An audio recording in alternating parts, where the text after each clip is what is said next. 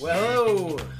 Good morning, everyone, and welcome back to another episode of calling up our favorite wrestling athletes, coaches, um, peop influential people in the sport. And what is it? Day? Is this week two? This is week two. Week two, day nine, eight, nine. Been chugging along, having a good time, talking to a lot of good people. We've got a, a slew of awesome guests again today. We're gonna have uh, Northwestern head coach Matt Storniolo, followed by Bryce Meredith, two-time NCAA finalist, followed, followed by Anthony Ashnault, 2019 NCAA champion. We're going to wrap up today's show with 2004 Olympic silver medalist, three-time NCAA champion Stephen Abas. So quite a slew of folks on the show today. And let's not waste any time getting to our first guest. It is Matt Storniolo, Northwestern head coach. Matt, um, how's everything in your world? Uh, different, different, but you're rolling with the punches. Where are you at? What's uh, what's your day like? I am at my apartment in Chicago. Uh, it is the cleanest my apartment has ever been. the first few days of, of this you know, quarantine type situation, got a lot of stuff done around the apartment when I wasn't on conference calls and teleconferences. Uh, still have responsibilities with work and our university, I think more so than a lot, is doing a great job of keeping everybody in the loop with what's going on. Um, so we have daily meetings, teleconferences with the athletic department for all the coaches and the senior staff, exec staff, uh, staying close with the guys and watching the stock markets a lot. Yeah, like my new yeah. playing playing with the stock market game. It's uh, that's not doing very well. No. Um, you know, I, it's been really interesting because we've had a bunch of coaches and, and wrestlers on, and a lot of NCA guys, and we've just been kind of hearing their stories about last Thursday or, or last was it last week? It was the week before. Jeez. Um, you know, getting the news that the NCAs was going to be no fans, and then ultimately canceled, and kind of how how you found that out, how you broke that to your team, or if you guys all kind of found that out together, and and what that uh, afternoon was like for you guys. Yeah, so it, it was a weird, you know, weird couple days there, and we're we're following stuff online, and you're hearing the rumbles, you're hearing rumors that things might get canceled or they might go you know, fan fanless. Um, so we were kind of finding stuff out through the news and through Twitter. Um, that, that's the biggest disappointment, uh, aside from them actually canceling the event, was probably just the lack of communication from from the NCAA. It would have been nice if, if we found out before it was breaking on the news, so we had a chance to talk to the guys. But seemed like things were going in that direction. We were set to have practice, you know, that that Thursday. So right before practice, things are coming out that it looks like basketball tournament's getting canceled. If basketball's going to get canceled, you have to assume that wrestling's going to get canceled too. Um, so we kind of talked with the guys before practice and said, "Listen, you know, this isn't this isn't official yet keep your mindset like you're going to be competing for a national title next week, and let's get a good workout in. And you know, at that same time, right as practice was starting, I got called into a mandatory meeting with the athletic department, with our with our whole department, and that was when everything came down. The final news went through. So while the guys were were working out, I'm at that meeting, and it was unfortunate timing because I didn't get to be there with the group when practice finished up and you know, everything became real when it was all solidified. So Andrew and Jimmy did a great job of talking with with the group and, and also Emory. Um, and I kind of had a decision like, do I make all these guys just jump in the car, turn around, come back to practice for us to meet? Do I wait till the next day? And I kind of put myself in their shoes and thought, if this was me, and I just had my dreams crushed. Would I really want to turn around and come right back, or would I want to sit down and have a meeting the next day when I know guys at that point just probably wanted to go home, be with their family, get away from it a little bit. So I figured what I what I thought was the best approach to it was I called the guys individually, one, by one, and talked to them started with the national qualifiers because this obviously impacted them the greatest. And the message was a little bit different for each guy, but I think it was good to get that one-on-one conversation with with each of them and talk about what had happened and, and everything leading up to it, and, and try to tell them like, man, you still had an awesome year. You know, for a guy like Sebastian Rivera, it's it's tough because you're thinking he's he's in a great place to win a national title. But with Sebastian, he, he handled it really well, very maturely, and uh, it was it was cool to talk to him about having having that experience at Rutgers, winning a Big Ten title there, and, and getting to end it on that note instead of the national title. Not not what you want, but still something to take away from it. And that was a special experience. And for a guy like Ryan Deakin, who went through the whole season just mauling guys, you, you, you lose sight of that.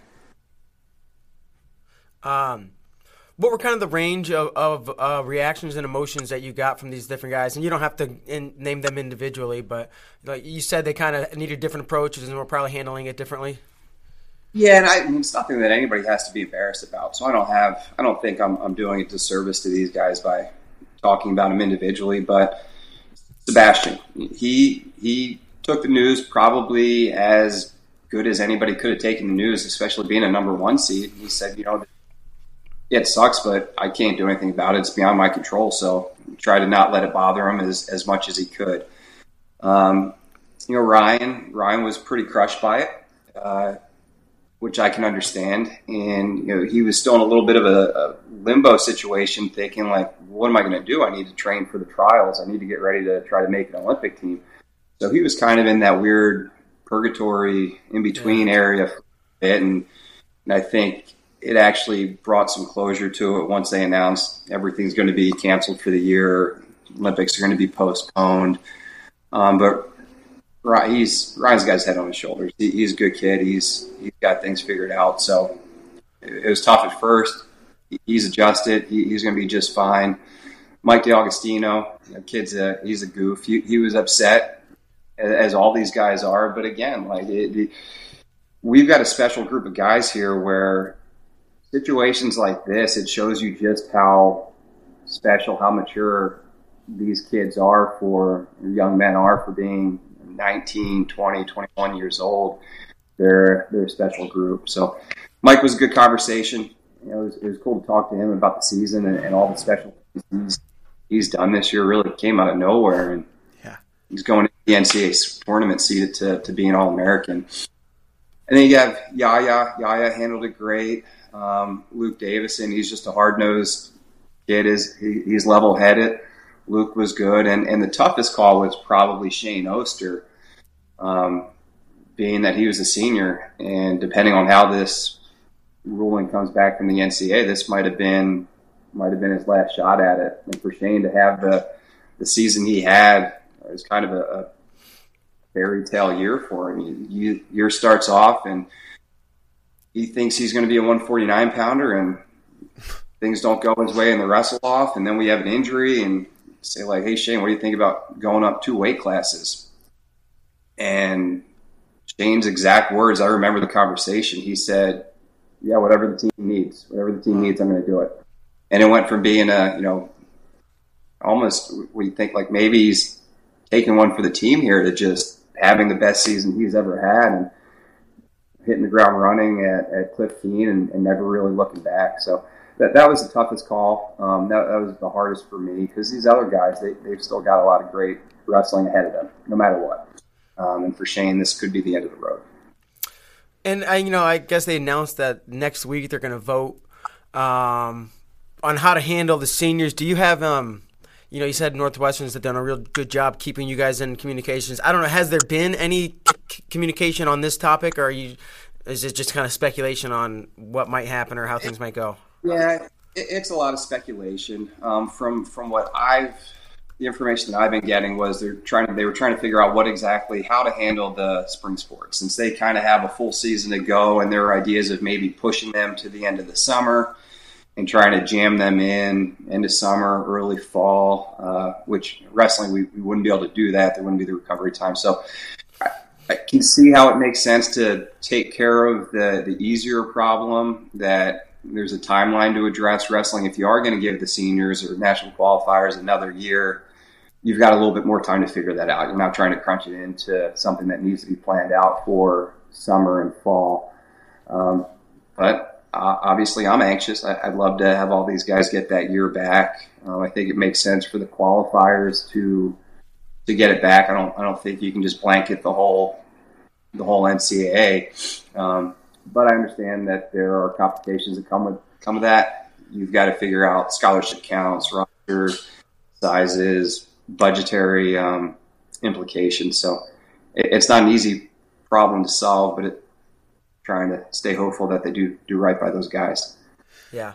Um, you you mentioned you went through all these guys individually that you talked with and kind of how they handled it. Like, what about you personally? Like, how did you you know sit you sit around and I don't know about grieve, but talk with your coaches or or talk out some of your feelings rather than just you know helping these these young men out? Uh, yeah, you know, for for me, it kind of all came a little bit further down the road because first your first thought is of the guys uh, and how this is affecting them personally, and get kind of caught up in that that you don't think too much about. Oh man, this you know, this sucks for for me too. Um, but it, it, it does. It, we and, and, I know I speak for the whole staff. We were on our way to doing something really special. Uh, and if you look at the seeds and the ranks going into the NCAA tournament, we were we were in there at fourth. But even if you go based on the seeds, according to you guys in that article, we were still fourth best team in the NCAA. But that's with having some guys I think that were grossly underseeded. You know, like Luke Davison at, at 15.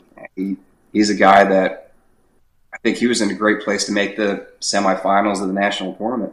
Shane Oster going in as a 20 seed after he's beaten how many of those guys that are, are seated above him. So, you know, I think we could have even had a, a better tournament than the rankings show. Uh, now it's the NCAA tournament, and, and it, it's not just wrestled on paper. We have to go and perform. But if you look at how we were progressing um, and and how well we competed at the Big Ten tournament, we were we were ready to go there and, and do some damage and come home with the team trophy.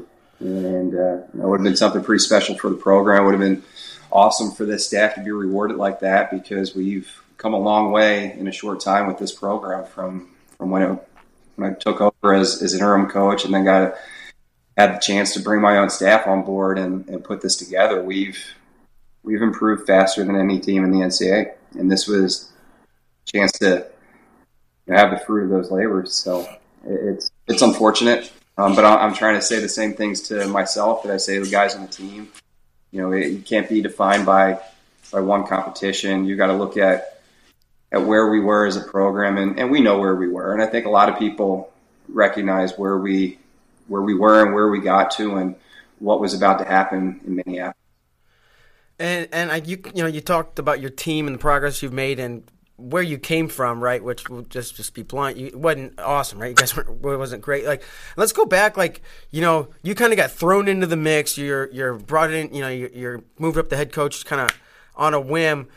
Immediately, like because a lot of people are like, it's like being a head somebody the other day said being a head coach is like being a parent. You just you're never prepared for it. It just has to happen, and you have to figure it out.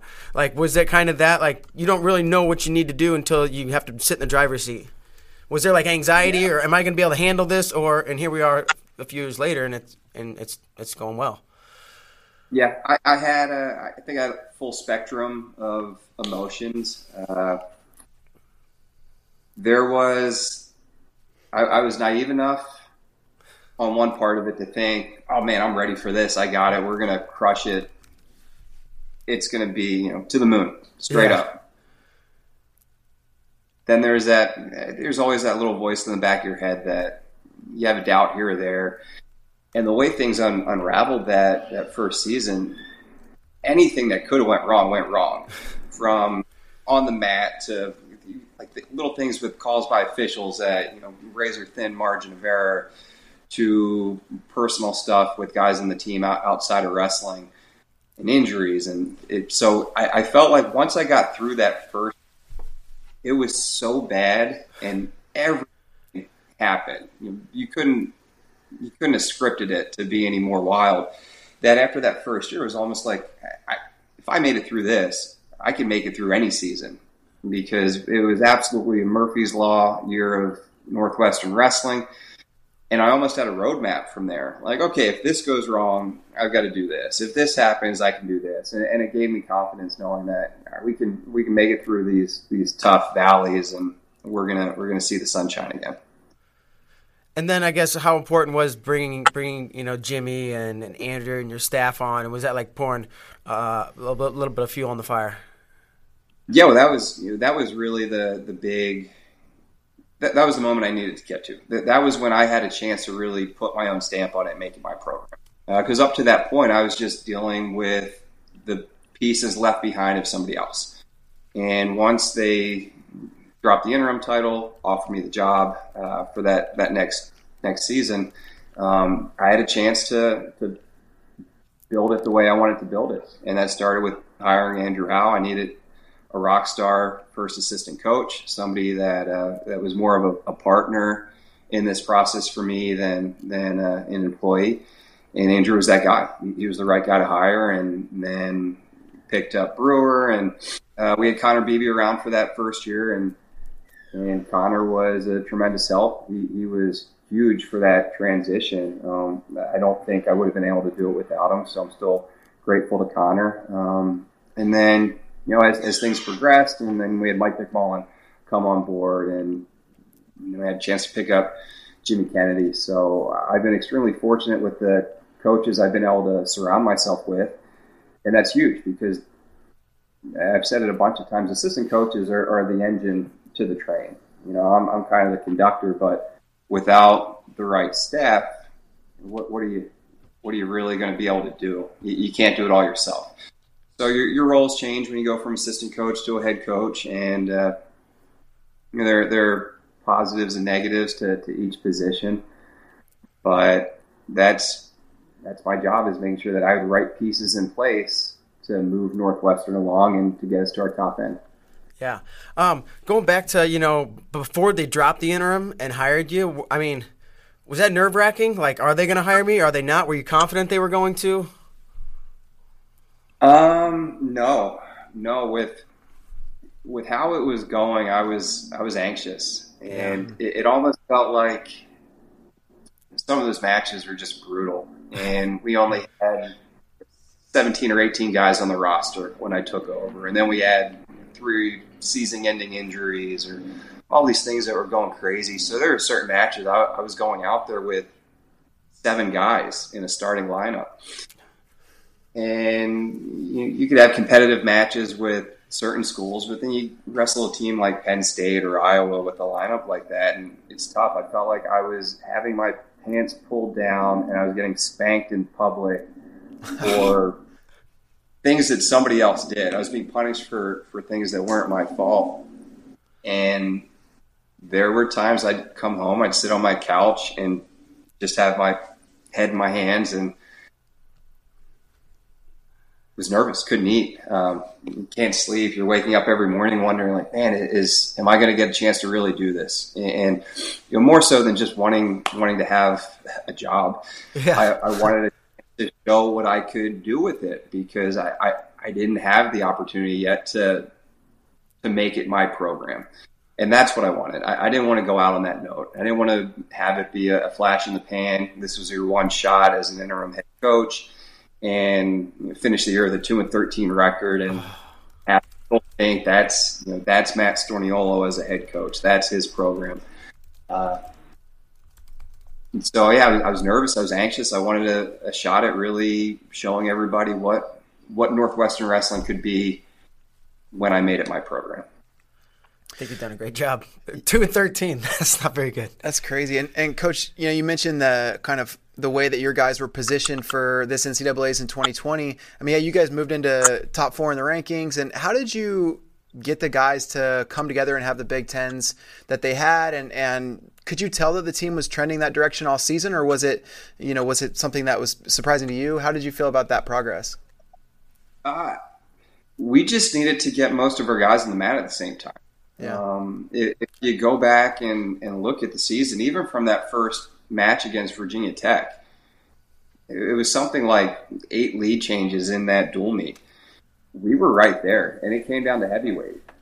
We we lost that match on on bonus points, five five split. And what what did Tech end up in the dual rankings? Were they fifth or something Yeah. around there? Sixth. They were really high. A week later, they go on to beat Ohio State.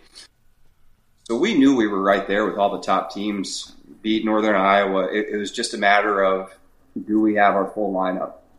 We were a little dinged up after after Midlands. We were missing Rivera, we were missing Yahya Thomas, and when we weren't a full lineup, we were susceptible. Now, even when we had guys out, we were we were in dogfights with a lot of top quality, you know, high quality teams, and beat some, even even down down a one, two, three starters. So it, it showed that there was finally a, a depth to our program that we've been working hard to build.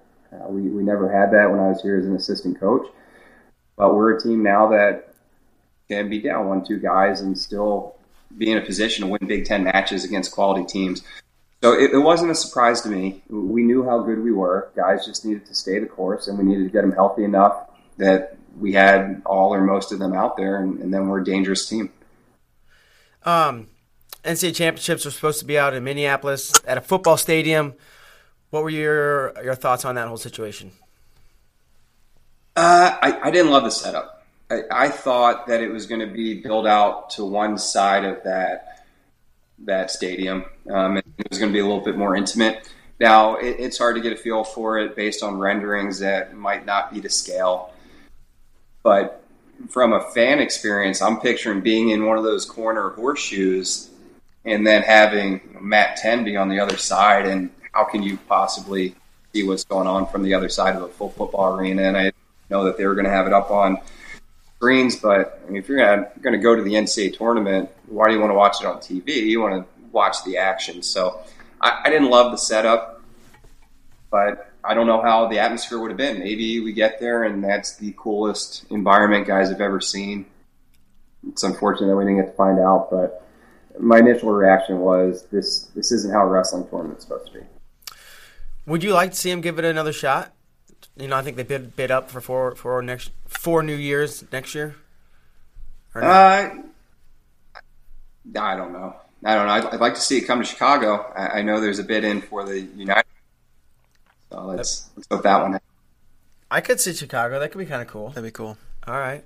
Yeah. Um, all right. Tell me about this this sweater thing you're wearing. You said you broke it out special for us. It, it's for you, Bader. I want it to look nice and pretty for you. Uh, new cardigan. Just just picked it up. Verity brand. Nice. Check Nice. them out. I will. I will. I appreciate that you put that on for me. me and Storny go. We go back. Um, before I was working at Flow, actually. Yeah. We we used to pal around a little bit. I knew him through the Spates brothers, and, and he actually came and played wiffle ball inside my house one night.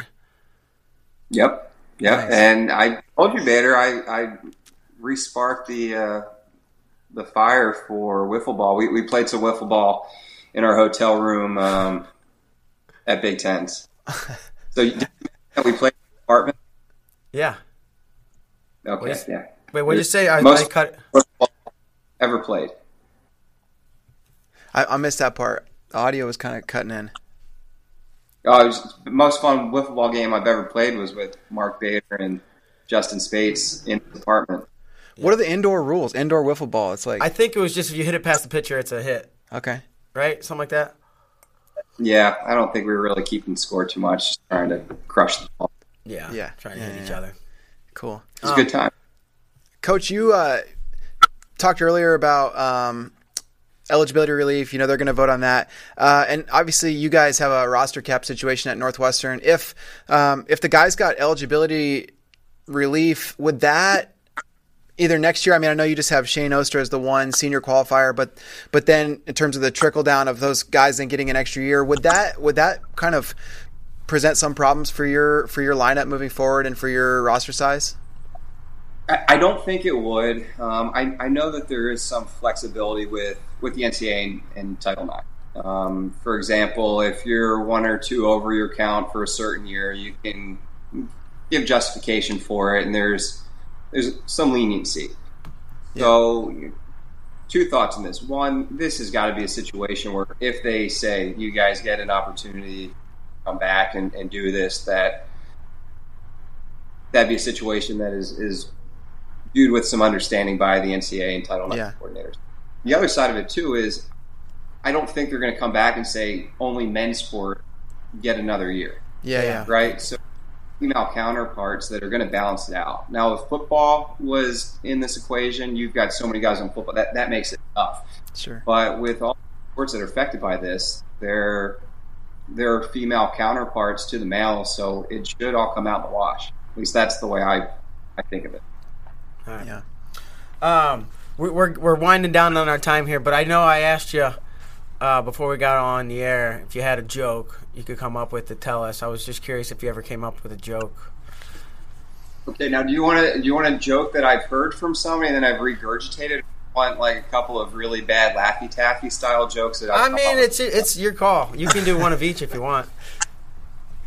All right. Um, I thought of these one time on an airplane. I, I didn't have my phone died, and I was trying to come up with uh, ways to entertain myself. So, what what is a horse's favorite fighting style? Horses, favorite. Muay Thai because it's kicking uses its leg. I don't know. What do you got? I don't know. Karate. Two, two acceptable answers here. You can go with MM Hey, Okay. or you can go with MM Nay. All right. Yeah, we'll- Yeah, we'll end it there. okay. Okay. I got one for you. All right. Knock knock. Who's there? Kentucky. no. Kentucky who? Kentucky Fried Chicken. That's not a joke. We heard that yesterday from Jacarra Winchester, and Uh, it's funny because she's. I don't know why. It's so stupid. It's. We we should we should have stopped it on my joke.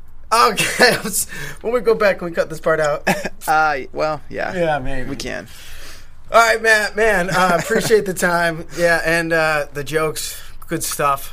As always, uh, stay safe up there in your apartment and keep keep that place clean. All right, you guys too. Thanks for thanks All for having me on, guys. Thanks, Thank Coach. you. Take care. Bye.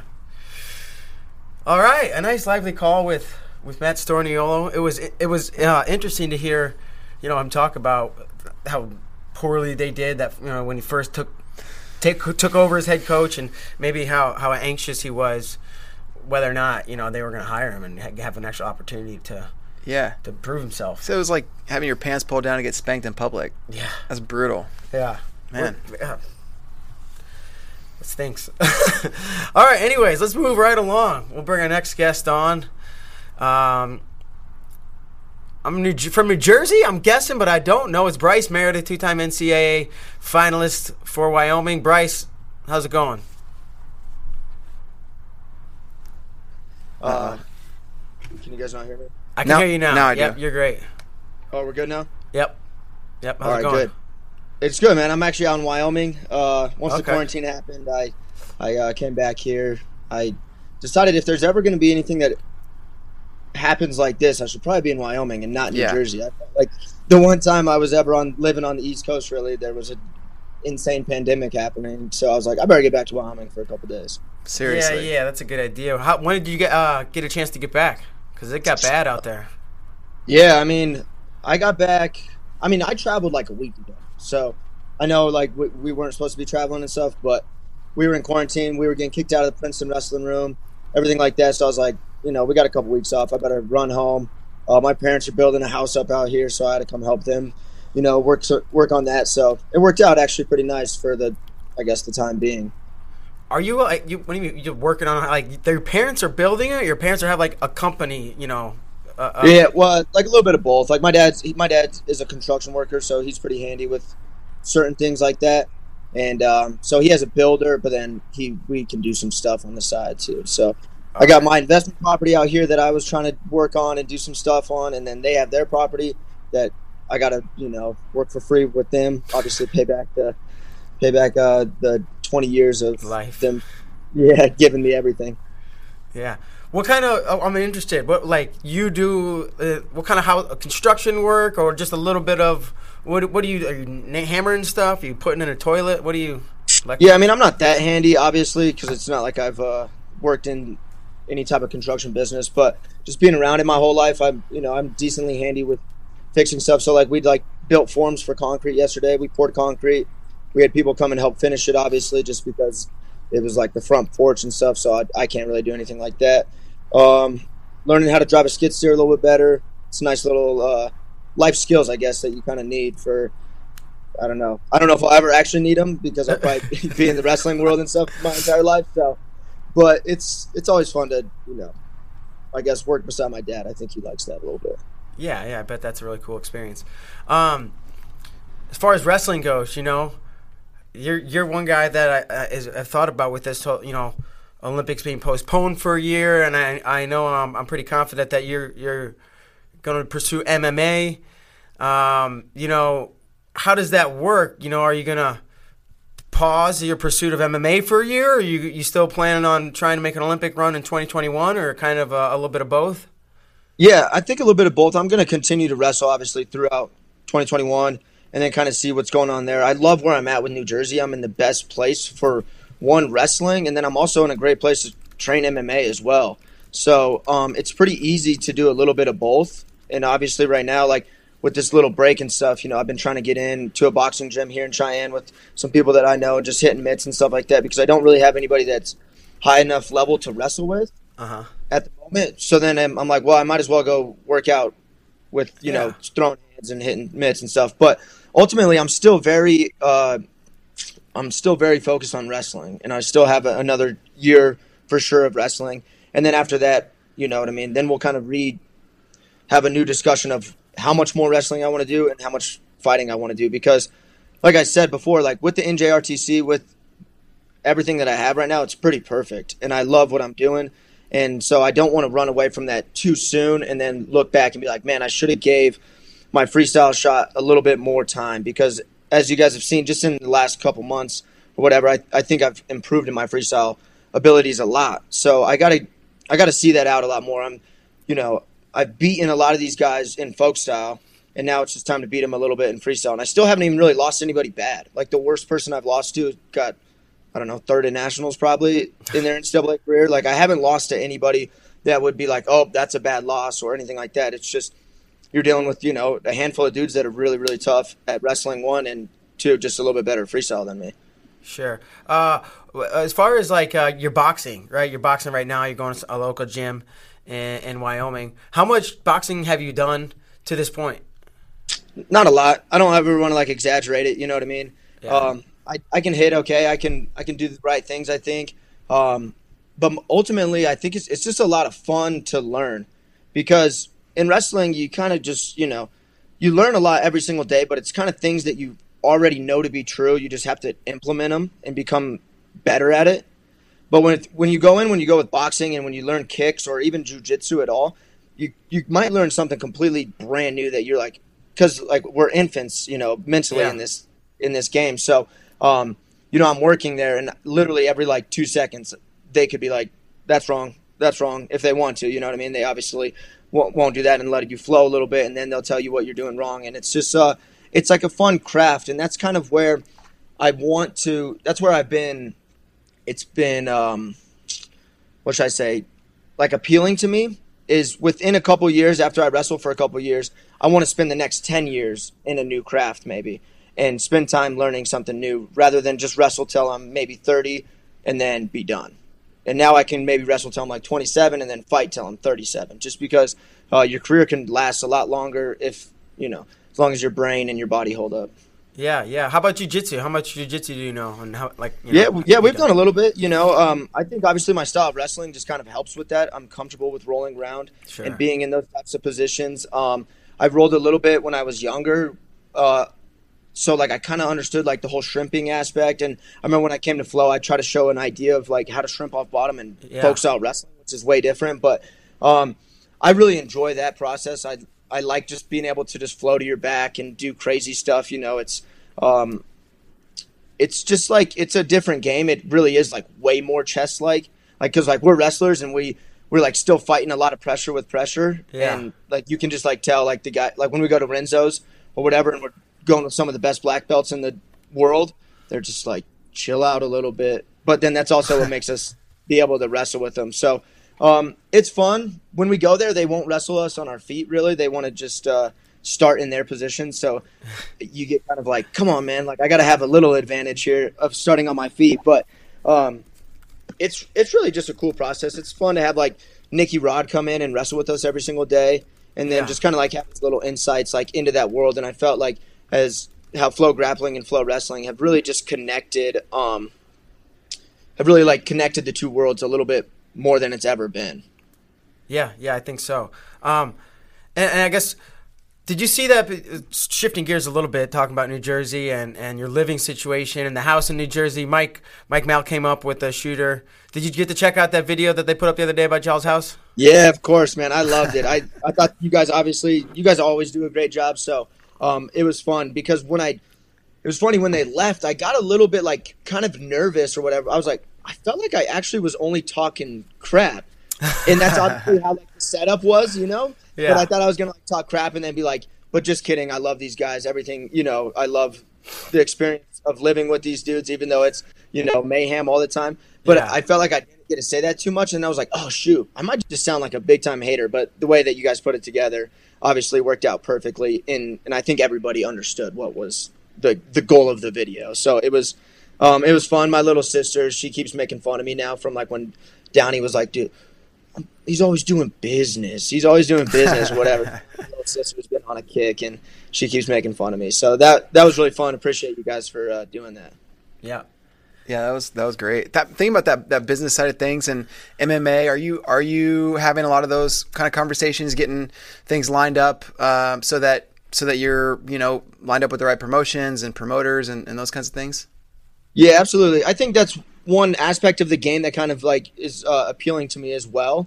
Is there? And I mean, it's like a cutthroat business, I, so it, it could go bad. But like for me, I, I signed on with a management team, and um, I love what they've done with for me already. They've been so great for me, and I feel like they're already you know putting me in positions where when the time comes, I'm gonna be able to do pretty much whatever I want. You know, like when um, people like me and Bo Nickal, when we sign with uh, these companies, we already have the you know some of the biggest companies reaching out to try to set us up for promotions in their first fights, like One FC, Bellator, stuff like that. So the business side of it, that stuff is just really, I think, fun and unique, and I've I think I've done a good job at doing that in the wrestling world as well.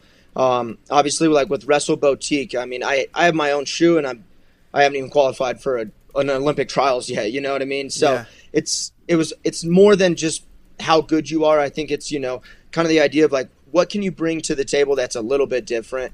How can you be kind of business mindset? And that's obviously what I went to school for as well. So it's just very um, appealing to me that you can kind of brand yourself differently. And I think wrestling is slowly stepping onto that very much. You know, you're starting to see personalities get a little bit louder. You're starting to see people kind of take their own um, their own paths and doing their own thing. Like with David now with Scrap Life, and all those guys have their own shoes. You know, like I felt like I was one of the first guys to do that, and I think everybody's going to start following that because, as everybody knows, when you're dealing with big corporations, it's pretty hard to get them on your side. One because it's wrestling. We're kind of like the minnows compared to the LeBron James. So um, I I hope that I could be not that I'm doing that much of like the first pioneer. There's a lot of other people, but I hope that I can be one of the pioneers of right now of people just taking control of their own business and kind of running with it. You see people in the music business, you know, talking about being independent and all that kind of stuff. And I'm hoping that wrestlers do that a little bit more too, so we can just get a little bit of money squeezed out of the couple years that we have in this game. For sure. Uh, as, as far as the Olympic trials go, you know, you had mentioned, you know, you feel like you're making some really good progress. Is this like almost a blessing in disguise for you because you have another year Yeah. to sharpen your freestyle skills? Yeah, for sure. I I mean, I had you know people tell me, "Oh, sorry to hear about uh, Olympic trials and stuff," and I'm like, you know, I'm I'm a, I'm a very real guy. I'm like, I haven't even qualified for trials yet.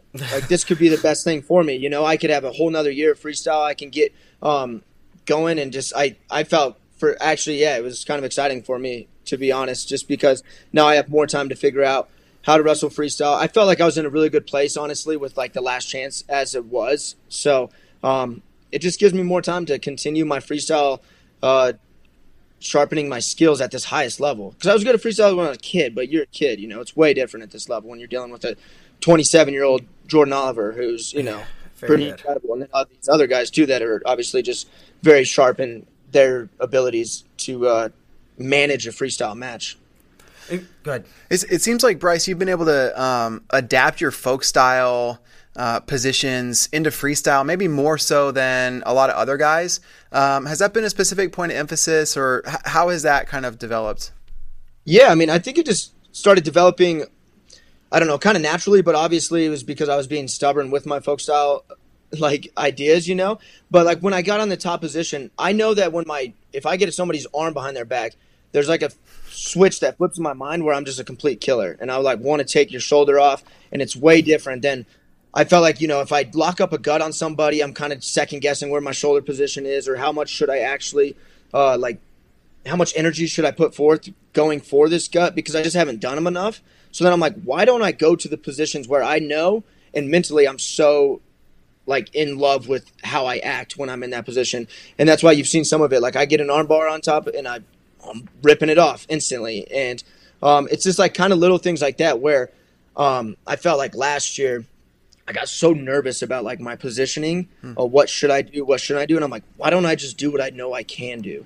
And when I found that a little bit, and then obviously with like you know a, a touch of freestyle on top of it, um, I just felt like I started becoming my own wrestler when I felt as if I kind of was losing myself as my own wrestler. So I'm excited that I'm slowly continuing to figure those things out, getting more solid with my you know my sprawling defense obviously just because I can't be draped over the top on people. But even then I'm starting to figure out how to get into those positions a little more freestyle oriented. Kind of like what you see like David Taylor was doing to Burroughs with his cradle position back in 17 or whatever Yeah, 15 whatever that was. Like figuring those positions out in a freestyle way has been uh it's been really fun and unique and um and Reese has obviously has been super great with it you know what I mean he'll he'll give me like the freestyle foundation and then he'll be like all right now let's figure out how to do it in your way so That's it's cool. been cool And, and that actual fi- figure out in your way. Are you and Reese getting on the mat and just like going slow and playing around and figuring it out? Is that is that how you do it? Yeah, a little bit of that, and then a, a, a lot of bit of like when I'm going live and I drape over the top, and then somebody gets me into that fountain position, he'll like stop me right after the go. He'd be like, "You got to quit doing this. You got to. You we have to figure out how you're gonna not get draped over or whatever, and then we'll kind of figure it out together. Then we'll slow roll it in. And uh, I mean, he does a really good job at you know that kind of stuff. Anyways, and the coolest part about the NJRTC is you have like four or five guys that are really really good that wrestle completely different. So you Yeah. find you find something new every go. Like you'll find something different when you go with Boris as compared to A- Anthony Ashnault, compared to Matthew Kolodzik, compared to Reese, compared to Tyler Graff, where like everybody's pretty much national finalists, champs, you know, all that kind of stuff. So um, that's another reason why you know I I can't leave the wrestling idea yet because I'm in the greatest position. I'm in the greatest state for wrestling. Um, I've just you know just really been loving the the dynamic of the New Jersey Re- Regional Training Center. Uh, Bo- Boris Novachkov. What's you know what's it like wrestling him? Can you describe his style and and feel? Yeah, I actually do pretty good with Boris. I I'm like it's funny because I I will get Boris sometimes, he'll get me sometimes, and then like he can get Reese sometimes, and I'll never get Reese ever. You know what I mean? So it's like the dynamics of the room are so funny. Where, um, but Boris is so he's so unique because he's obviously been a folk style American wrestler, so he knows how to like handle the weird hand, hand fighting and the nonsense of like folk style. But then he's also foreign, and he has like his little weird stuff, and he'll stand kind of like sideways in front of you, where you're like, how's he just going to stand sideways? And I'm not going to be able to blast him and take him down, but he figures it out, and he's he really is a little cat, like. His name, like Little Gato, right? That's it means cat in Spanish, and that's really what he is. Just the way he can float in and out of positions and like kind of find his way. Um, obviously, you can see like probably from his flipping and doing all that stuff. Like he's he's funny, man. He wakes up in the morning, he makes breakfast, and then he'll just go be at a park for like four hours and just be flipping off a bar, and you don't see him until lunchtime. I'm like, where you been? He's like, uh, and, and then you'll just see on his Instagram story like he was at a park flipping off monkey bars, and you're like, man, it's it's just a unique uh, dynamic of a human, really. he sounds very, very interesting. Um, yeah, he's a really sweet guy, man. He is. I, I really in, enjoy him now. Now that I know him, because obviously when I didn't know him, I wasn't really sure. But now that I know him and I've lived with him, he's, uh, he's you know, and like it, any time of the day, it could be it, it, could be 2 a.m. and you'd be like, hey, you want to go wrestle? He would pop right up and just be like, yeah, sure, let's wrestle. like, he just loves it. So he's he's funny. What's uh your favorite and least favorite thing about living with him and Pat and, and, and that whole situation? I would say, and I always say this, right? Like, I think this happens with relationships. I think this happens in life, whatever. All the reasons why people love you will always be the reasons why they hate you, too, right? So, so like, I like living with them because I like chaos too. I, you know what I mean? I like just living around four crazy dudes all the time. You never know what's going to happen. But then also, like, I hate that a little bit sometimes too. Like, I'm just trying to chill, whatever. And then I walk out and the kitchen's a mess and they're, you know what I mean? screaming at each other at, at midnight or whatever because they're playing darts and, and somebody's doing UFC, MMA tap out stuff in the kitchen. I'm like, what is happening right now? Like, we go to bed? But um, so I always say that I think the reasons why we fall in love with people also are the reasons why we hate them. So that's kind of how it goes with the NJRTC. That's a great way to put it. Man, I'm thinking about um, Boris being in the house, and he has he has such a unique experience. Um, he's been to the World Championships. He's been in some incredible matches. I mean, I think about the match with with Romanov that he had. And uh, do you, do you get a chance to pick his brain about what it's like to compete on that stage? And um, you know, how does that does that yeah? Are those conversations you guys? Yeah, have? we yeah I actually have like. Uh, you know, normally like I feel like a lot of times in situations like that, wrestlers you kind of just don't talk about those situations or you know whatever. You just kind of flow with it. But um, it's been fun, like him knowing like what he was doing in 2016 to almost get him to that level, or when he's beating these world champions, or you know, I mean, I I put it as simple as like I mean he's beat Jordan Oliver. Like not a lot of people yeah. have beat Jordan Oliver. All these other world champions that other people obviously don't know, but I I put that into a perspective when I'm talking about this guy. And just the ability for him to be able to wrestle with anybody at any time is really impressive to me. Like even like when like when Downey grabs him, I feel like he can like survive way longer than what I would survive. You know, like yeah. Downey would probably just pick me up and slam me in like ten seconds. but then it takes Boris like he'll he'll kind of run away and he'll kind of you know float away from things and it'll take 30 seconds let's just say or whatever so yeah. for me it's just been cool to like talk to him and try to figure out. And because he'll be like, "Yo, why like why do you do that against Colo? Like Colo's going to take you down every single time you do that. So why why post like that on him or something like that? You know?" And yeah, I'm like, yeah. yeah. it's a really good point. He's he's very good at uh, changing his. Mm. He's kind of, kind of like a Mayweather almost. You know, like he'll kind of change his style completely in a match. Where I'm the worst about that. I'm just like, nope. If it, I'm gonna just beat you, and if I don't beat you, then you're the better wrestler at the time. And so for me to see him do that and talk to him about that, it's opening my mind of like, oh, quit being so hard nosed that you just got to go out there and, you know, beat somebody. Like, trick them. You can trick people in freestyle. Do yeah. it. You know what I mean? Folk style, uh, it's a little bit that I think, but freestyle, you can trick them. And so I'm trying to learn from him, through him, and other people, obviously, that like you got to learn to play the game a little bit differently. What do you like about uh, freestyle? And you know, you you your style was so good for folk style, the rolling around and and fluidity. Um, you had to change it at least a little bit. But what is it about freestyle that you like the most? Um, I mean, I really do like the you know like the exposure aspect of it, like the the high flying. Like when somebody hits a fireman's carry, like you should get four points for that. Like you should get points, right? And but like in folk style, somebody hits a fireman's carry, dumps him. The guy kind of slips their arm out, gets out, and it's zero points. You're like, all right, well, I don't know about that, right? So yeah. It's like I, I do like the idea that, you know, and I'll, I mean, when I'm in practice, I'll start trying to throw people way more often and stuff now too, because it's actually worth trying. In folk style, mm. I feel like none of that stuff's worth trying. So I really do like the aspect of the, um, trying to expose people in high moves and all that kind of stuff. It's making my mindset with the upper body and other positions be more, uh, I think, you know, more like uh, serious about those types of moves, I guess you can say. Um, but then, like I say, I always the only reason why I like folk style more is because I don't truly feel like technique wise I'm way better than everybody else. I just felt that I was way I'm good enough and tough enough to beat you for seven minutes. And I feel like I just lost that a little bit in freestyle just because, you know, when somebody would take me down, I would keep them down and then I would get an escape and then I'd be right back in their face. And just the, that, that four or five seconds, the normal watcher, it doesn't realize how much that breaks the other guy hmm. compared to like freestyle. I have to get down on my belly. I have to stop. I can't, you know what I mean? Like I can't Yeah. continue to wrestle with them.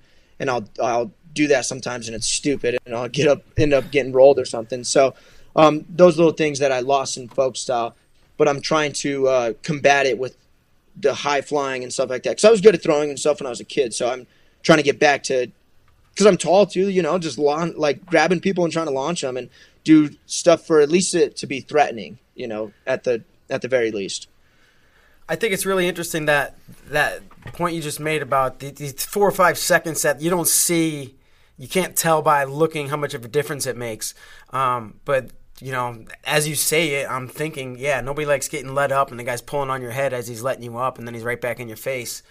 Um, you, you, you talked about how you and, and Boris kind of talk about wrestling and, and the, the way you think and the positions. Um, you know, how, how much time during the day are you thinking about wrestling and how often does it come and go from from your consciousness and are you thinking about like these specific things that you kind of just mentioned Yeah, I mean, I think my, I mean, especially because like we don't really have like real jobs and stuff. I got my little property or whatever, and that's why they're joking about that. Like I'm doing business all the time, but I'm I'm really not doing anything, you know. So I think naturally, like our brains are just floating in and out of combat sports all the time.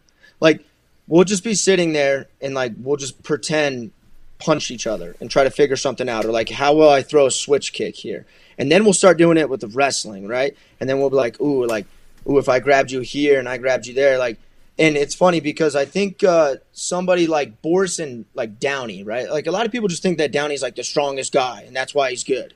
It's like no, he's good because he actually has a lot of good technique and the things that he like every single day he has like an epiphany. It's hilarious, right? Like he has like an epiphany, and then like being around people that are having epiphanies about wrestling, twenty four seven, and you have Boris who's just kicking stuff and punching stuff and wrestling Downey twenty four seven, like naturally that's what you're going to start thinking of all the time too. And i think obviously you have before but um, in our household it's like fun because it's always a fun dynamic of thinking about wrestling not uh, i'm going to just hand fight you to death. I'm going to hand fight you to death. I'm just going to beat you up. No i'm just not going to eat food. I'm going to go get be serious. I'm going to go lay in my bed and get focused for practice tomorrow or something. Because that's how a lot of wrestlers are you know? They just get very serious. And i think for us like we're just as serious as them. It's just in a different way. It has to be more playful because if it's not playful, then it just seems like a job. And when you make it a job for us, it's like it's just not as fun. We're trying to become the best athletes. We're not in the military, and that's how I that's how I feel a little bit with college programs. I think they run a little bit too much like a military, and I was I'm very fine with that. Like I'll run for four hours if that's what you tell me to do, you know. But I think at the end of the day, like we're just professional athletes how do we become the best wrestler we can be? And I think um, thinking about those in different ways and and then transitioning into you know jujitsu and then transitioning, it kind of takes your brain off of it, but it's still the same, and so it like helps you manage, I guess, the the workload of thinking about sports too much. inside the mind of bryce meredith It's really interesting. This good stuff bryce Yeah, thank you guys so much. you have any epiphanies lately Yeah, man, I have a lot of epiphanies. I had so I have an epiphany about and this is kind of what I was just talking about. I think it goes well with it. So it's it's like trying to expand our identity, right? So I think a lot of times people get stuck with their identity as being I'm just a wrestler or um, you know, I'm just a let's just say even like a Christian or I'm just a book writer or I'm just this and if your identity is only the size of a bathtub, right? Because it's very small and somebody throws a brick into it, it's going to be like what the heck? Like you just you just came at my identity. You just threw a brick in my bathwater? Like what's going on here right? It's going to be very like shaking to you and it's going to be hard to like manage what just happened. So for me i think the goal is to try to always expand our identity so our identity is more like the size of a pool or more like a lake or more like an ocean. So when somebody throws rocks at you you know or tries to attack one part of your identity it's like oh you just only hit a little part of it i'm much more than just you know I'm much more than just a wrestler. I'm a business guy. I'm a this. I'm a that. And for me, I think uh, I want little like younger kids to realize that be very focused, and you got to pretty much give all your time to wrestling if you're going to be a wrestler. But also expand your identity and try to become more. And when you do that, like life's not a science project, right? Like you can't control the little variables. So just try to just try to be all of it and do all of it and succeed at all of it and live virtuously through it. And I think good things happen. And that was I've been having that epiphany for the last little bit. And I think mostly it was just because we were talking about that. So that's why I really wanted to run with that. That's a great analogy. It's interesting, right? Because like you see, you see like some like you see people lose it online or like you know they get really mad because like one little thing somebody says and it's just it's their whole world and yeah. it just shakes Yeah. them. Yeah, I mean, you see it like with like political beliefs is obviously Yeah. like the easiest one to poke fun at. Like somebody's like for me, it's really crazy that somebody's so left or so right that with one little thing gets thrown in their their little bathtub of being left or right, it just they have to blow up. You know what I Yeah. mean? It's yeah. it's uh, I think it's cool to try to expand it. Bryce, uh, man, you've been dropping a lot of knowledge on us, a lot of wisdom. I appreciate that. We are running close to the end of the show, and I asked you before if you had a joke. You got a joke for us? All right. I don't I'm not that good at jokes, but I do remember one joke about it was like in my negotiations class in college. All right. So um, a guy goes into his boss and he's like, Hey, the economy's in a bad place right now, you know, um, and but I have three companies coming after me. Right. So we either need to negotiate uh, you know, a little raise or I'm gonna have to go a different direction. So obviously the boss, you know, was like, All right, yeah, let's negotiate it. Let's figure it out. And then at the end of the conversation, he goes, All right, I'll give you a five percent raise. And he was like, All right, thank you very much. And he goes, Hey, if you don't mind me asking, what were the three companies that were coming after you? Um, and he goes, Well, it was the electric company, the water company, and my phone bill. so that That's was good. That's yeah, good. And I thought it's kind of funny because obviously the economy is in a tough spot right now. Yeah, Yeah. yeah, it is. All right, it's a good joke. I like it. I give it, give it passing grade. Um, Thank you. all right, Bryce, any any parting words before we get out of here? Um, everybody just stay positive. Um, if anybody needs anything, you guys know you can always reach me on social media and I will try to message you back. I say this at every wrestling clinic. I love everybody that I get to, you know, have a conversation with, even if it's through the internet and through our phone. So if you are in hard times or if anything's going on, just message me and I'll do the best I can, even if it's just sharing a little wisdom. And um, that goes for everybody out there. So don't be shy. I love you guys. I love Flow. Thank you guys for giving us a platform, honestly.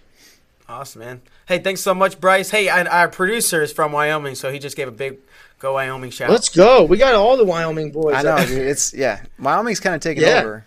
I know. That's it is. It's like once Kanye said wha- something about Wyoming, now everybody wants to be a part of it. Yep. Cowboys. All right. All right, Bryce. Take care. Have a See you, great day. Stay safe. All right. Yeah. See you guys. All right, thank you. Man, you know Bryce is more than ten years younger than I am, but like he's just he always seems to have some kind of strong words to to talk about and live by. Yeah. Yeah, man. It's valuable to spend time thinking about things and Yeah. like you know processing your thoughts, and you can tell Bryce does that. Yeah, wrestling epiphanies. Mm-hmm. What's up next? We got Anthony Ashnault coming up next, What? and uh, Schnaulty. yeah, man, NCAA champion, and and we, uh, I just hit him up this morning, um, kind of a last minute addition, and really glad he can jump on. So Yeah, bring him on whenever you're ready. What's up, Schnaulty? can you hear us, Anthony? Uh oh, Rubbing his arm. You can tell we're staring at him though. yeah, Can you hear me?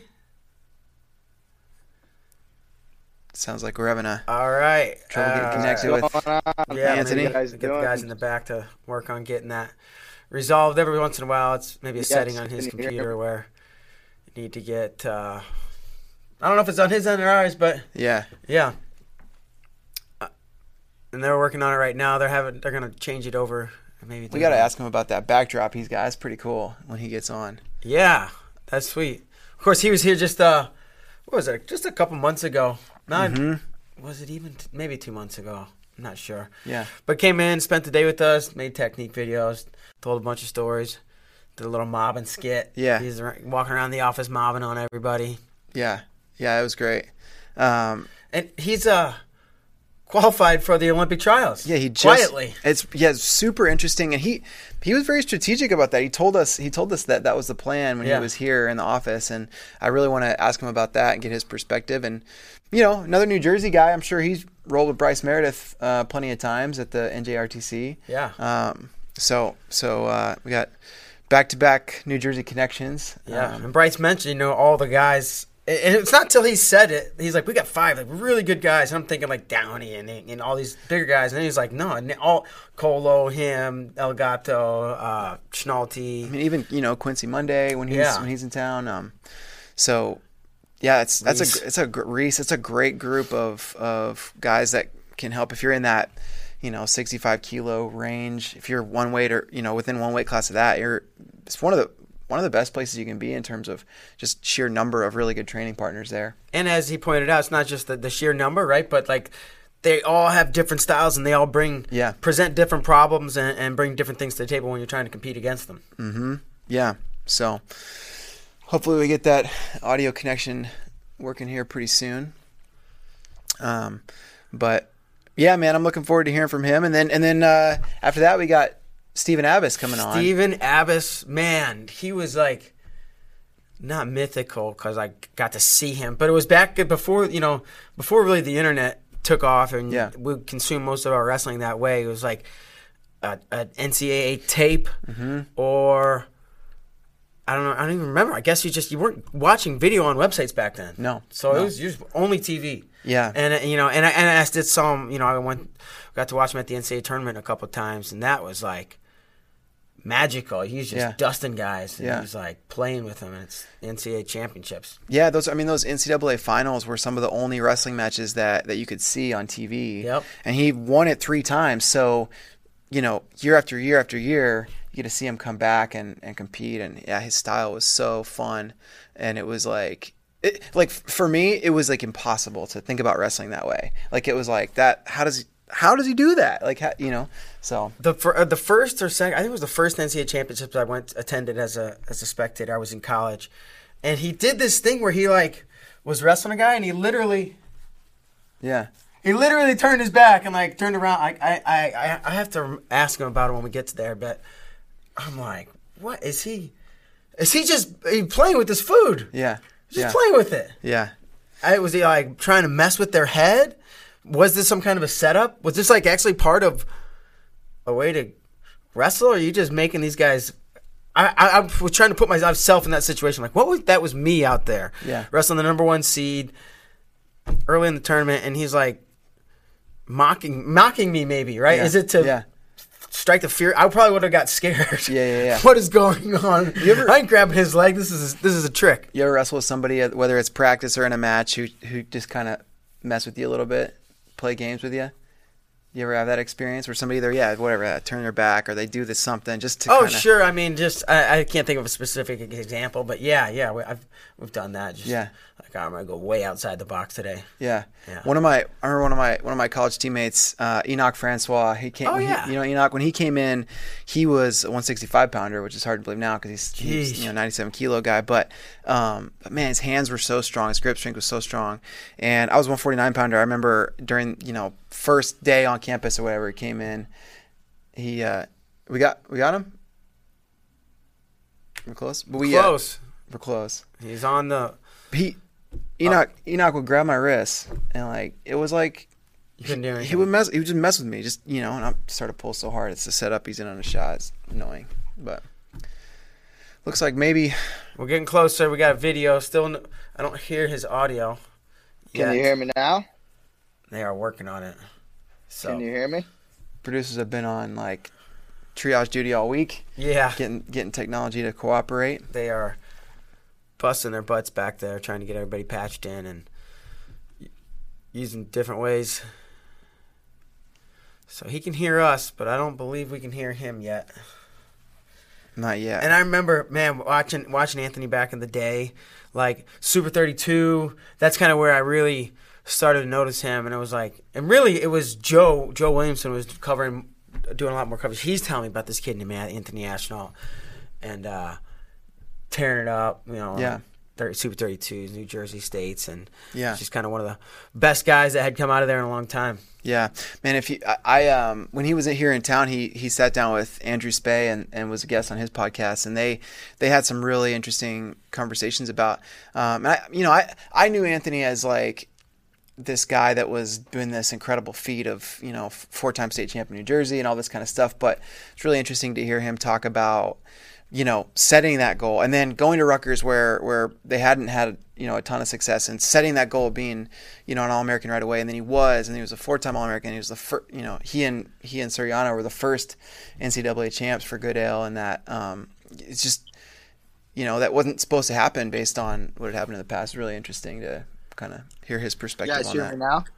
Yes, I hear- I sir. I hear you now. Uh, there dude, he I had a great is. setup. I had a great setup and everything. Man, just gone, gone to shoot, gone to shit. But it's all right. Welcome to uh, Adjust on the Fly, right? yeah, yeah, yeah. What's It's all that good. I tried to go. AirPods like wasn't they weren't working. They were working. I could hear you guys, but you guys couldn't hear me. Oh I yeah. couldn't hear you. What was that? Yeah. What's what's that backdrop you got, Anthony? See, like I had this cool setup. I got a little uh, wrestling room down here. I don't even know if I can flip the screen, but this is like uh, this is a poster from I was wrestling Josh Jeva as a freshman Cool. at Rutgers, and in the corner of the poster it says like "We want NCAA champions." Um, but I, I looked at that poster so many times in college at gym, and then I got to keep it when we moved wrestling rooms to the new place. So That's I got awesome. it down here in my little wrestling room at home. So it's cool, cool little reminder. You got a home wrestler. Everybody, every day we talk to somebody who's in their home wrestling. Last it was Nico Megaludis yesterday. It was Yianni the day before. Um, Oh, yeah. you're in your wrestling room. Is is this like at your parents' house? No, I'm uh, I'm on my own with two roommates. Okay. Uh, yeah. No, I just had mats, and it was a big enough basement, so we threw like it's like a one little cylinder, one circle mat with another little half circle. It's enough for like only me and one guy, or like maybe two little kid groups if I have little kids down here. But it's perfect during this time. It's perfect, man. I'm able to stay in shape. I got a bunch of weights, heavy heavy sandbags, and everything you could ask for. Nice. Hey, first, could you just would you mind turning your phone sideways? It might help help a little bit. There we go. Tough lighting. Yeah. Well, That's all right. we gotta take what we can get at this point. Yeah, Lights behind you are not helping the case, but tough lighting here. If we gotta go, if you gotta hold this straight up to make it look better, that it's not gonna be, you know. We're we're doing the show and producing it at the same time. Yeah, no problem. all you in want my arm going sore? Yarns. What?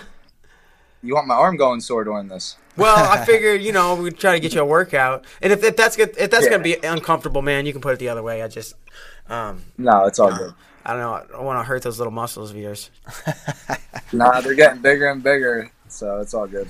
Cool. Um, so let's talk about um, qualifying for the Olympic trials. The Olympic trials get canceled, postponed at least a year. Kind of, how was your feelings about this? I know you you were ramping up, trying to make a run, and now it's now you can't. You got to wait a year. Yeah, I mean, you've heard from a lot of people, I'm sure, but it just it's like a little dagger, but uh, you know, there's bigger things than wrestling in this world, and this is one of them for sure. Uh, I'm I'm in the middle about it. Like, yeah, I was excited. I was feeling great. I came off Pan Am's where I qualified, and um, it was a great momentum for me, and I had great training going into it, and I was very confident. But um, on the other spectrum, man, we got to stay safe, and we got to follow, protocol. Um, kind of got to wait this thing out and try to battle it as a team, like more than a team in wrestling. This is a bit something bigger, so um, that's first. But the other aspect for me, I was coming back from a knee injury, only about nine months out still, even though I was competing and I was 100% cleared and I felt great. There's some confidence things that just take a long time to get back in different positions. So I'm excited to have more time on my hands to get in even better better uh, shape and more comfortable in those positions that maybe I'm not comfortable in yet with that. Uh, so that's exciting for me too, and it's it's a little ease off my mind that I know I'm going to be the best form that I possibly can be when it's time to go. Yeah, Anthony, talk a little bit about that experience you had at, at the Pan Am Championships, um, and you know, for people that don't kind of know the difference, there, you wrestled in the the Pan Am Championships, and then the week later was the Olympic Trials qualifier. But um, you represented the U.S. at 70 kilos and won that bracket, and that's how you qualified. Uh, talk about that experience, and um, just I don't know, it's kind of a unique tournament, I would imagine. Yeah, I mean, when I went out there to wrestle, I I didn't I didn't really think it was a thing to be uh, like I didn't think it was a possibility to have to cancel the event from the Pan Am Championships. Um, sports, Major League Sports, and the NBA didn't really cancel their seasons till when we got home from that trip. So I didn't really put it together. I was so just focused on winning that tournament and get qualified for the trials, and I was really excited about it, how I was feeling about it. Um, that I was just so focused. I didn't think about anything until after that tournament. Then I got home and it just kind of hit me like going through the airport and stuff. I was like, dang, like I'm so blessed that I got to get this in. I was thinking like trials might get pushed back. There might not be opportunities to get qualified. Like I'm so, I was just so grateful to have the opportunity to still be in the mix to be an Olympian, which is my goal. Um, but on top of that, then I started just getting hit with reality. Like it was a crazy time in our world, just everything getting shut down, sports getting pulled from us, every single sport. Um, as a sports fan in general, it was just like it's can't you, like it's hard to watch TV for me. I got nothing to watch, you know. Um, but but bigger than that, it's like the Olympics are starting to have rumors to get canceled at this time frame before the Pan Am Olympic qualifier. So just a lot of nerves and a lot of unsettling feelings. So it affected my, my me personally affected my training and my motivation. I just for some reason I've always been very very motivated, but it just seemed to like just sting a little bit knowing that it could get pulled from us and hearing rumors that it would be canceled completely without being postponed. Just like what like we worked so hard for this, and then you start thinking about me personally. Like I start thinking about guys like Jordan Burroughs who is a little older, has a family. Maybe it's his last time. We don't really know, but like they put a lot into this. Like I feel young in the sport. I got a lot more to go. I feel, but other guys like they're gearing up for their last run. Maybe you don't. We don't know that, and uh, it's just like the unknown is very unsettling. Yeah, I, I think. Um, I think I've had a lot of the same thoughts about Jordan and, and other people who might you know are on the you know that side of their career. Um, every year is it's an extra year, mm-hmm. you know. So um, so yeah, you, and they already like so, those guys, like a lot of us and those guys, like we already made sacrifices. The trials were short, short term away. It wasn't like we were going to training camps now for trials. Like everything to prepare was already done. Sacrifices yeah. made away from families, time spent training away from families, diets that went into it. Like there was already so much sacrifice time that got just pulled, and there's still a lot of unknown, which is frustrating. Yeah, but uh, it's the world. We just had Bryce Meredith on, and, and he was kind of talking about the training situation up there with, and and until he laid it out, I was like, holy cow! Like all the guys in the middle, light middleweights, you know, you, him, uh, Novachkov, Kolodzik, Reese. Um, and I started name guy by guy. I was like, "Holy cow! Yeah, this is that's a great situation." And I asked him, "Can you kind of compare and contrast because they all have different styles?" and and maybe if there's guys you like wrestling, um, not because maybe you can beat them, but just because of the way the the wrestling goes, you know, with the different styles. For sure, it's just uh, it's great for every aspect. I mean, competitiveness. Like me personally, like it takes me to another level. When Nick Suriano got to come into our room from Penn State, like that elevated my wrestling to another level. Not just having to wrestle with him, but just his presence in the wrestling room and his work ethic. And that goes along with all those guys in the NJRTC. Just them coming into the room brings another level of intensity. Even if I'm not getting to go with them that day, it's like um, whether it's their credentials or the way they work or it's the recent competitions they've been in. It's like um, not that you want to one up your teammate, but it's always a better atmosphere when your teammates are successful. You're almost trying to duplicate success, or you are trying to kind of one up each other, but in a good way. You're just natural natural competitiveness, competitiveness in the room, and um, that's a big aspect for me that helped a lot. On top of that, getting to actually roll with Bryce, uh, Reese, Boris, um, Kolodzik, and all those guys, just it's a big um, a big help for me because I've been at Rutgers for longer than I can remember at this point, and um, it's just good to have fresh hands on deck for me and have new partners, new feels, different different kind of things. Like I I was listening to Bryce talk about Boris wrestling um, about 30 minutes ago, and everything he said is spot on. I mean, he's just different feel. Like it's good to get with a guy like that. Uh, he's he's a foreign feel for sure, but I mean, I think foreigners don't even wrestle like him. He's so loose and lackadaisical. So it's like it's just good to feel that, um, especially when you're not, you're used to just brawling. Like Bryce was saying, he's used to brawling. I feel similar to that. I'm used to in your in your face wrestling seven minutes and um, wrestling on top for sure. I was really good at. So I, I, it's an aspect that I I don't really get to utilize as much in freestyle. So it's uh, it's definitely good the transition to freestyle to have those guys because um, we're not wrestling folk style anymore. So as much as it's a good thing to get in shape and go with the college guys and go through their system, it's it's a new sport.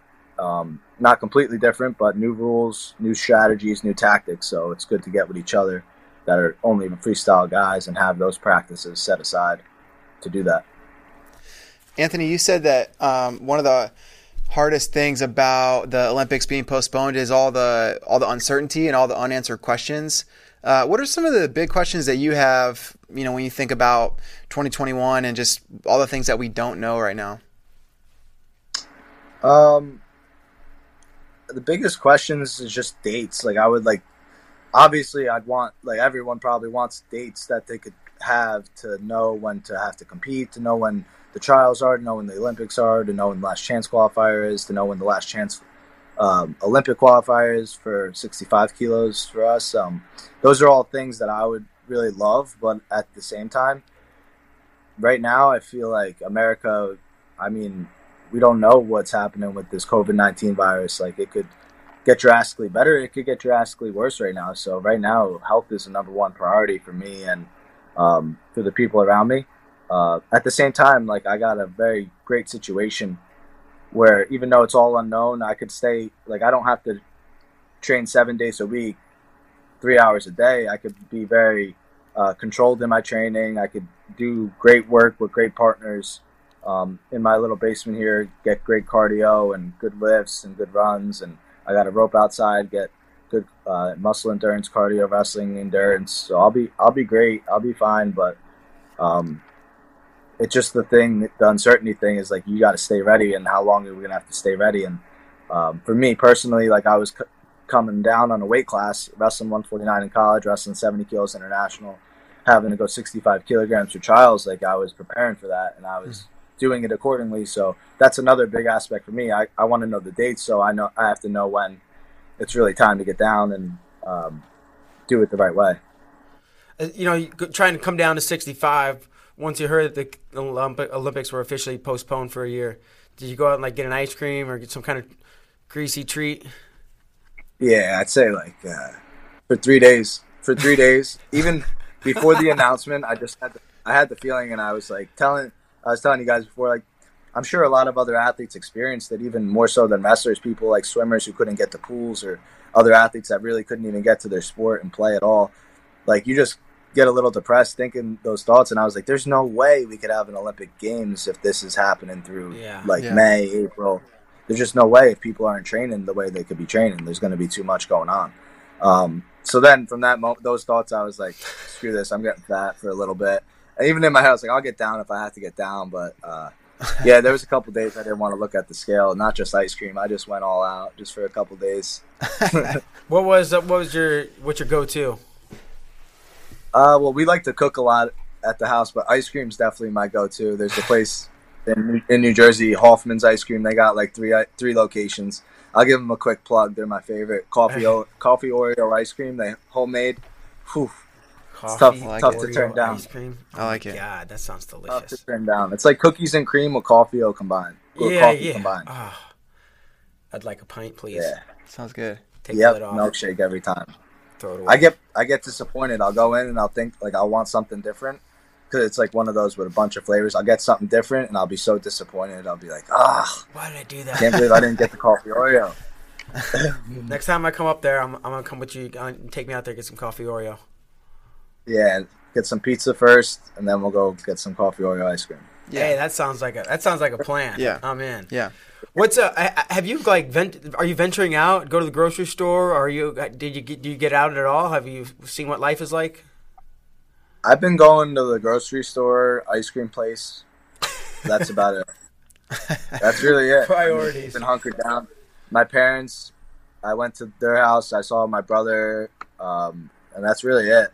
I've been, I've been having uh, a couple kids coming to my house just to get workouts in, like guys from Rutgers, like Sammy Alvarez was coming by, uh, Robert Kennard, who is a redshirt this year, just uh, this kid Lucas Revano, who wrestled for UPenn, lives in my area. So I've been having guys, as long as I know they're clean and they're healthy, making them wash their hands before they walk through the door, then they can come down.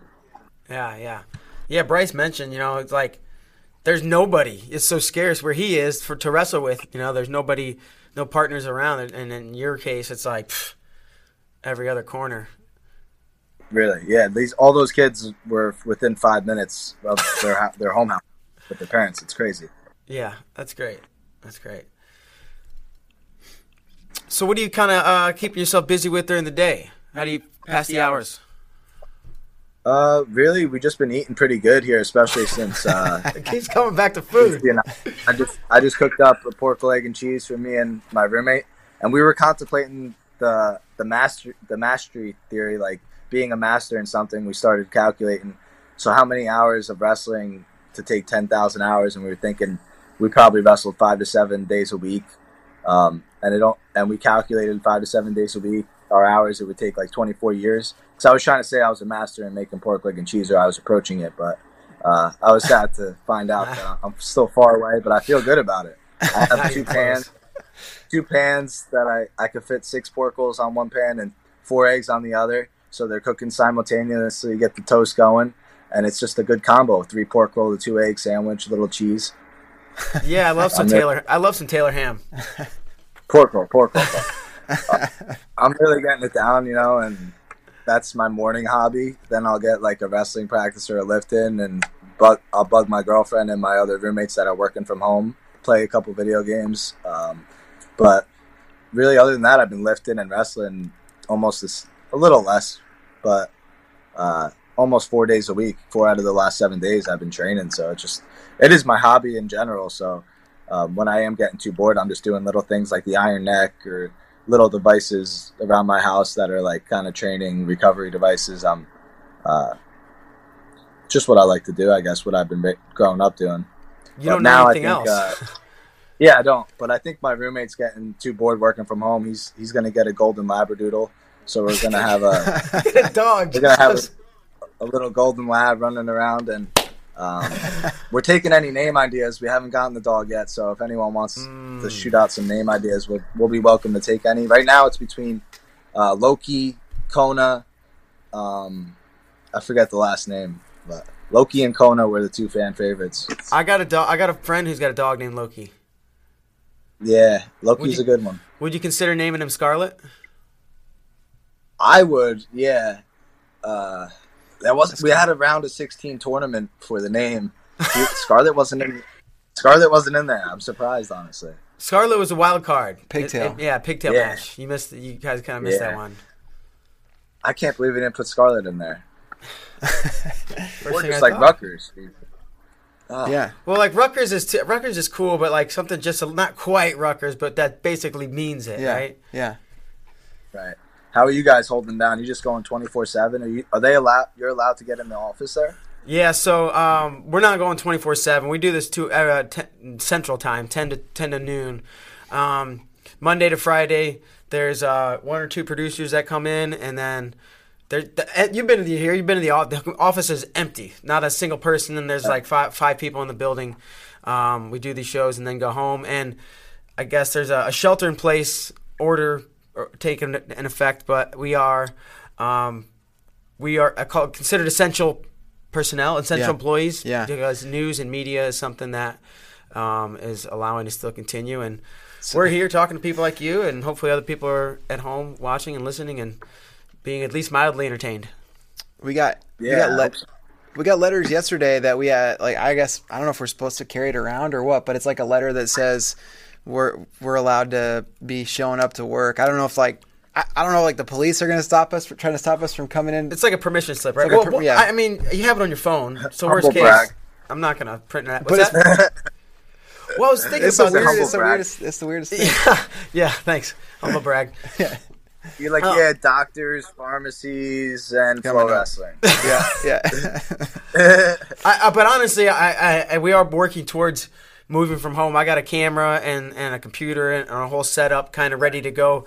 I know these guys have been uh, dealing just with like what you dealt with this morning, right? The calling issues and everything's not working properly because the I don't know bandwidth and internet around the country is not working so great. Um, but they, I know they've slowly been tackling this and, and the calls have been worked working better and I think they were hoping to try to have by today uh, uh, ready for us to work and do these shows from home. I, I don't know if they're quite ready. Kyle, Ka- Caleb, you guys got any any updates? Tyler, I'm talking to my producers here. We working from home anytime soon? Just having that discussion on air. Possibly tomorrow. So Never know. yeah, So you guys are preparing for doomsday as well. Yeah. taking lots of walks. You know, Yeah. Are you guys allowed? Is any stores besides grocery stores really open over there? Um, restaurants are open for takeout, so you can call in Okay. and, and pick up food. Um, you know, there's there's a few things. Um, I'm in the process of me and my wife are building a house, so like they haven't even laid the foundation yet, but we went and met with uh to go over, make sure with a red pen, line by line, make sure everything's in order, and they're still moving along. So I was thinking about like the having to have this piece of paper or, or email that says we're allowed, but like people are still have to go to the grocery store. People still have to get on the roads and go places, right? Yeah. So if you got pulled over, I'm just like, man, I'm going to the store. I'm going to Yeah. a place of business that does happen to be open. So Right. it's kind of bizarre. Yeah, it's so it's crazy for Americans. I feel like go, I went to get ice cream again last night, and it was like a call in, and they had to bring it to the car kind of thing. Like you call it, you call inside, you're not allowed in. Yeah. But it's like approaching eight o'clock, which is the deadline, I guess, for New Jersey. I think in most states too, it's eight o'clock. You got to be inside. So it's like seven forty-five, seven fifty, and it's like there was like thirty car, not thirty cars, but probably like twenty to thirty people with all the cars there in that one little area. It's like at one point I was like, "Dang, it's getting close to eight. Like, do we got to get home? Are we going to be able to get this? Like, Yeah. we, like no one knows how serious it really is. So it's it's crazy. Did you Man. get cookies and cream and coffee that time? I my place was closed. Hawkins was Ah. closed. I, Uh, uh, we had to reroute it to Sundays. So I tried. I tried to get the guy to combine coffee and co- coffee and cookies and cream, but it just wasn't the same. no bueno. no bueno. Man. Uh, it wasn't the same. Um, last thing, and I've been getting everybody's opinion about this is, um, you know, they ha- we're scheduled to have the NCAA championships in Minneapolis in a in a football dome. Did you like it? Did you hate it? Did you had you formed an uh, opinion about how you thought it might go? Uh, at first, I was nervous to hear that it was like eighty thousand people. I didn't want to like in my head. I didn't want to picture sitting on one corner and not being able to see the far corner mat. But uh, honestly, as speculation gr- grew, I was excited for the guys to be in such a big environment, um, to have that an opportunity to have more fans than ever watching them, and to even be in a football arena. That's history. That's cool. It's a cool experience. Um, and then once it, the NCAA's announced that they were canceling and taking that opportunity away from the student athletes, um, I felt really bad for them. Just thinking about how cool of an experience it is as an athlete to compete in wrestling in NCAA Division One tournament. Um, it's unlike anything else in our sport. I don't even know. Like I, I haven't wrestled in the World Championships, the senior level World Championships, but um, I would probably ha- have to say that NCAA is almost just as great as a, of an environment. It's one of the pinnacles for our sport. So some guys it would have been their only opportunity, and even if they get a next year to come back, they might not have that opportunity again. Whether they are seniors moving on or a young freshman's coming up and is going to take their spot, it's it's uh, it stinks to think about guys maybe that would have been a first time All American, first time being in the national finals, and don't have those opportunities maybe again.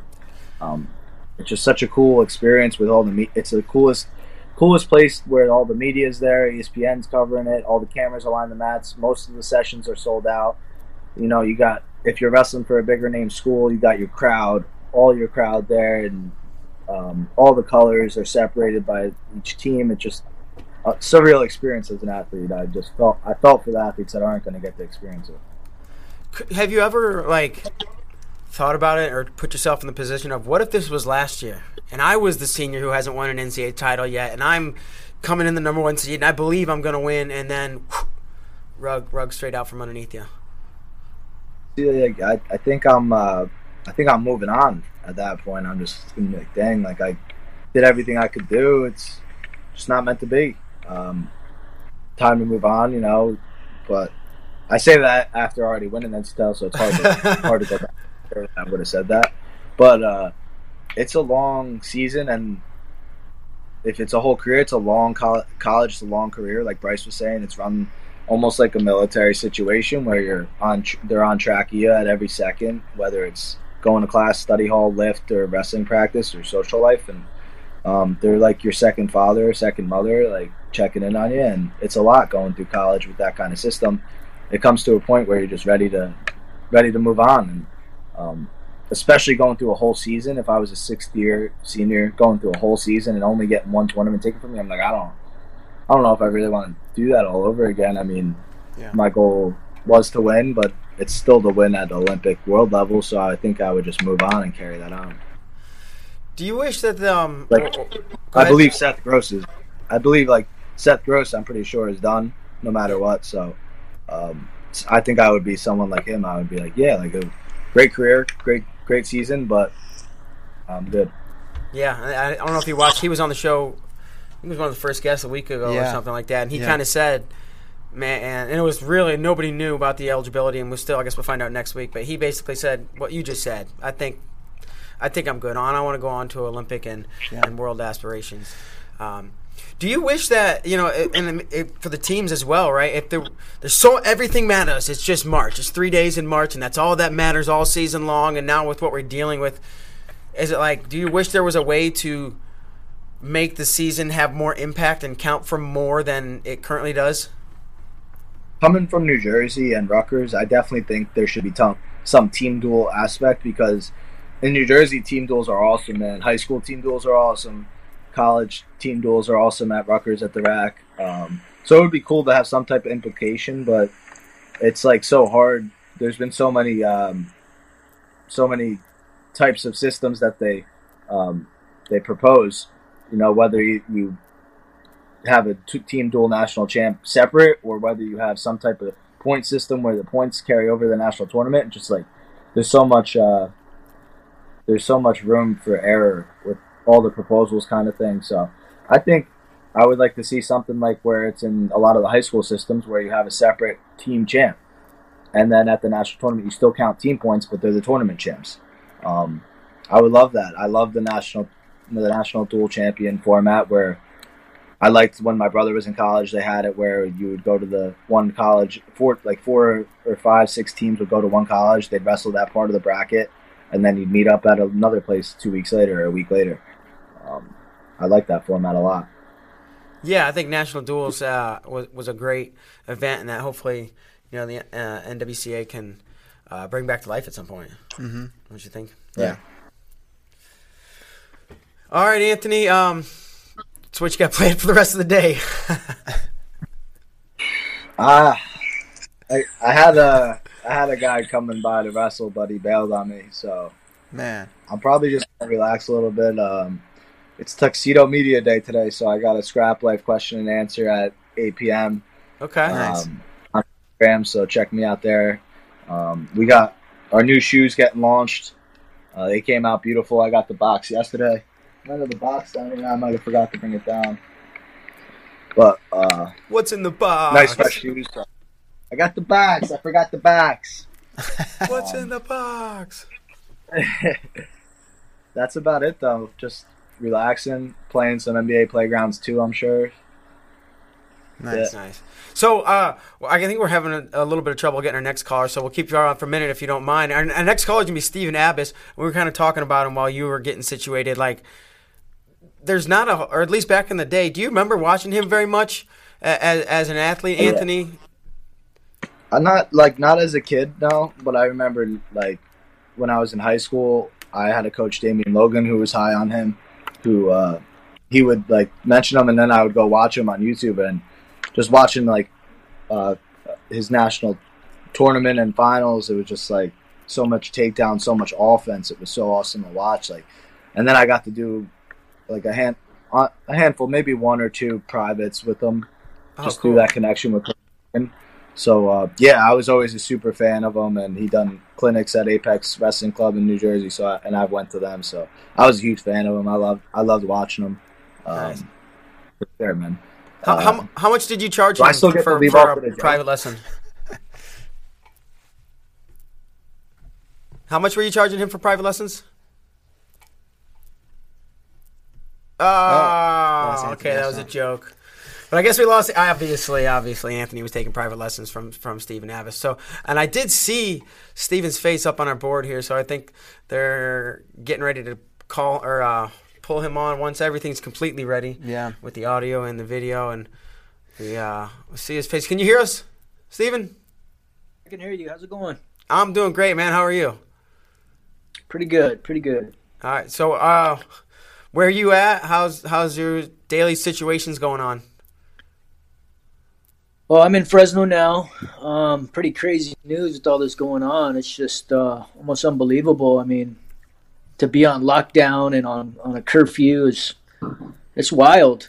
Um, to to see everything being canceled and postponed, it's just uh, it's it's unreal. And I know I mean, I've heard that things are serious out in California, or you know, what's the is it are you on curfew? Is there lockdown, or what's the kind of the the, the situation with most people's lives? Well, I I out a couple times and, and went to the stores and, and friends' Um, houses, and uh, it's just it's there's not that many people out. I, mean, I don't I don't think they're too strict on it right now as far as curfew goes, but um, it's just so quiet outside. Everybody's inside. Yeah, it's pretty bizarre. Um, when you coach, you coach high school wrestling. Um, what was that? You know, when did you get no from the school? I'm sure that hey, go away. None of your kids are allowed to come up here. You can't wrestle. Um, how long ago did that happen? I'm assuming that happened. Yeah, that happened about two weeks ago. Okay. Um, yeah, we're we're having practices. I went over to Clovis North, and uh, it was like maybe the two days after that they they said, uh, "Yeah, we're locking it down. Can't have any more practices." And so it's been wild. Yeah. What's how's that like with your team? You know, do you do you, do you stay in touch with your team? Are they kind of just at home doing their own thing with their parents?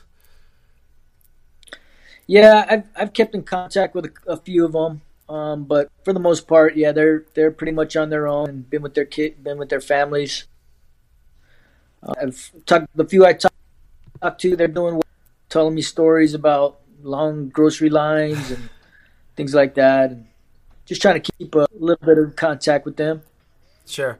Okay. Um, well, man, we got you on. I, I obviously want to talk wrestling because uh, you're really good and you were so much fun to watch back in the day. Like, uh, you know, how, how where did your style come from? It was so fast and so re- really unique. And we didn't get to. I was saying to David earlier, we didn't get to watch you like we can watch guys today, just match after match, and they're all online. But uh, how, where did that style come from? Was it uh, influenced by somebody? Did you just kind of come up with it on your own and develop it over time?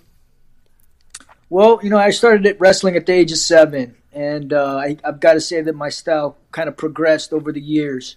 I've had a lot of great coaches in my life, uh, guys that have seen uh, things in me and, and have brought them out.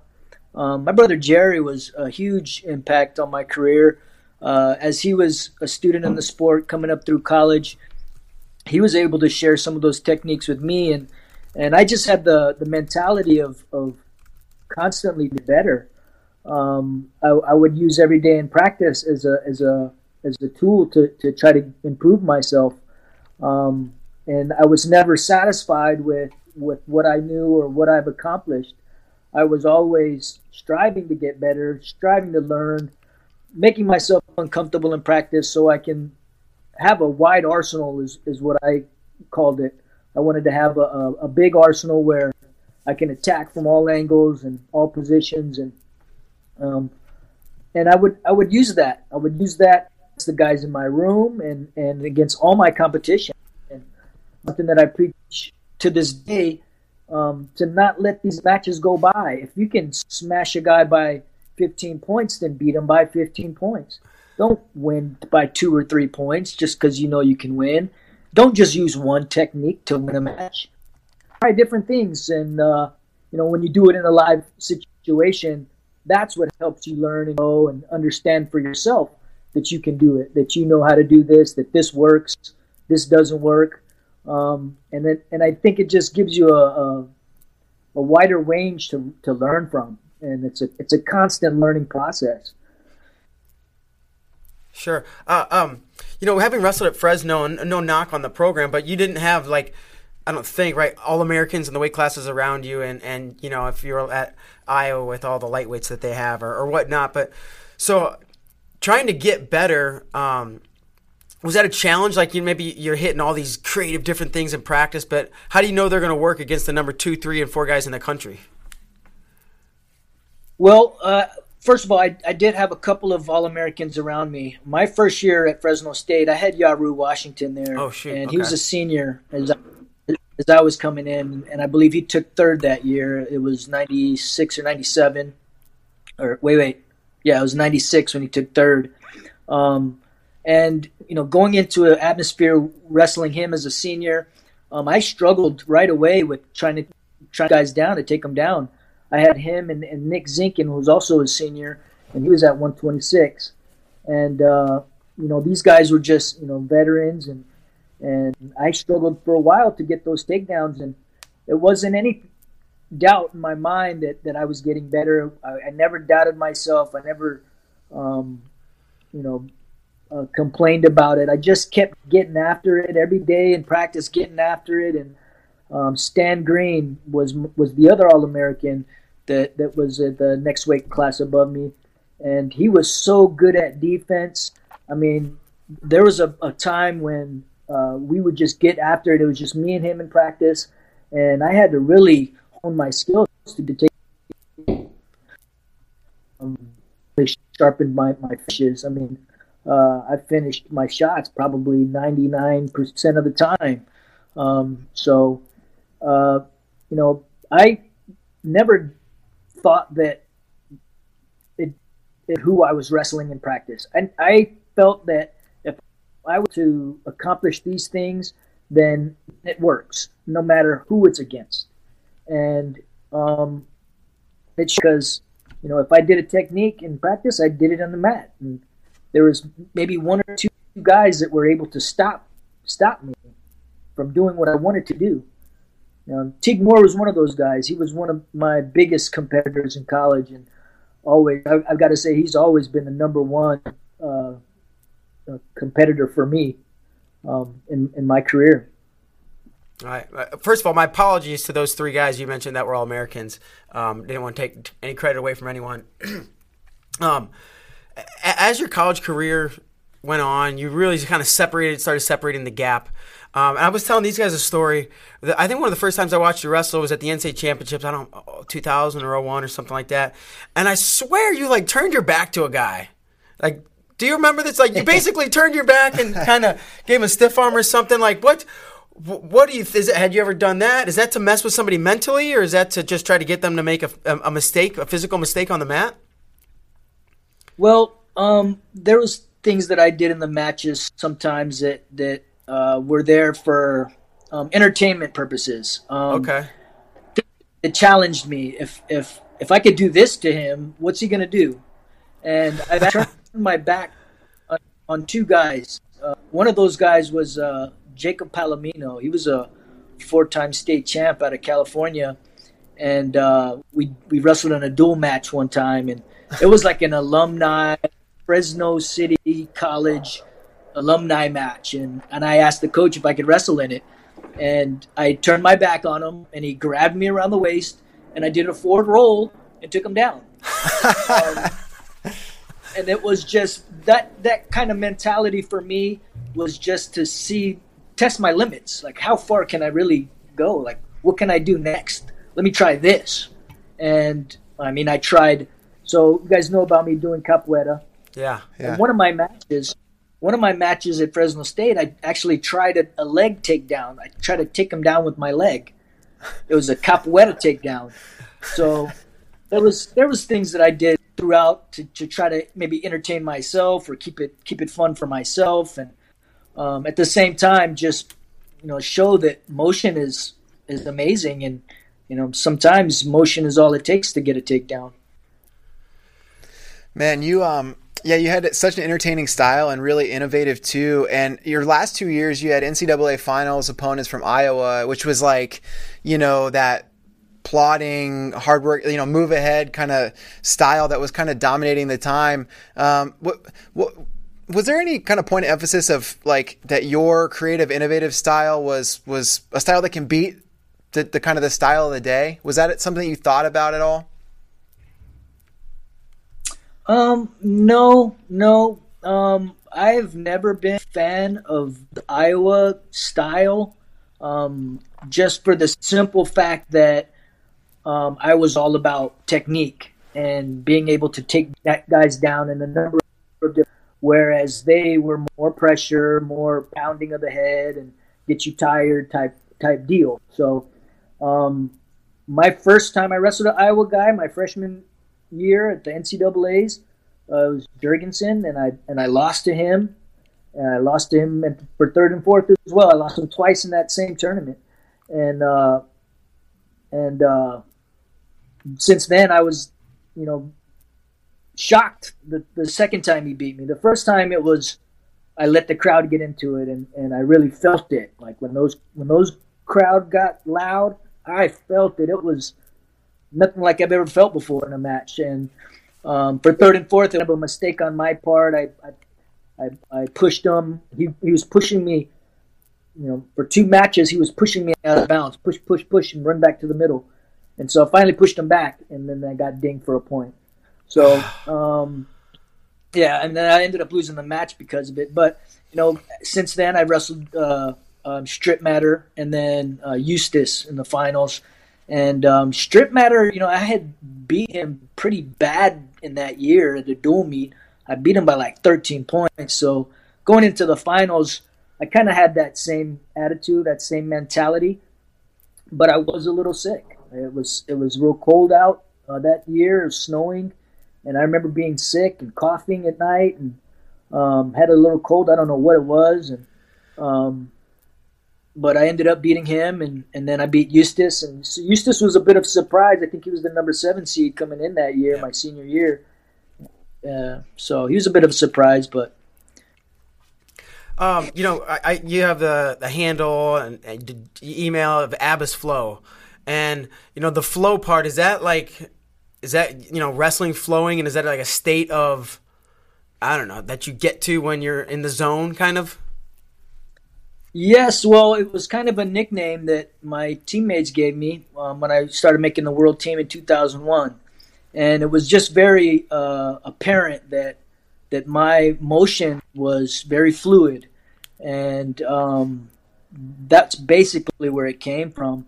Um, combining with capoeira and, and, the rhythm and the constant motion, I think um, just showed in my wrestling and and uh, being able to move with momentum and controlling uh, motion. Uh, I think that's pretty much where it came from. Can you talk about the development uh, of, your technique, like actually being in the room? Um, working on getting better, working on new innovative positions, and you know how I guess exciting maybe that was that you're you're breaking new ground and you're getting in the room and you know, John Smith said it's like a scientist going into a lab trying, you know, finding a cure for a disease or something. It's really motivating that you're on the uh, verge of something new and different and like breaking through. Well, I was very conscious when it came to practice. Like I, I never just kind of went through the motions. Um, I, I went into practice every day with, with the goal to, to try to get better and to, to really uh, let go and, and attack as much as possible um, getting to a position a thousand times, you're going to get good at it, and then you're going to start to create ways to get there. So um, that was what it was for me in in my daily daily life when I when I go to practice. It was it was all about uh, pushing my limits and and and holding nothing back. Um, and and it just carried over to my competition. I mean, when I would compete, it I had the same mentality, and and it was never like it wasn't different for me. It wasn't where oh now I'm competing now I got to do this. Yeah. So uh, it was it was pretty much a mindset that I that I stayed in for for a long time, most of my career. Yeah, uh, you know, you see it plenty. Guys go out on the mat and they they pucker up a little bit, or you know, and you just seem to like relax and seem very relaxed and, and loose.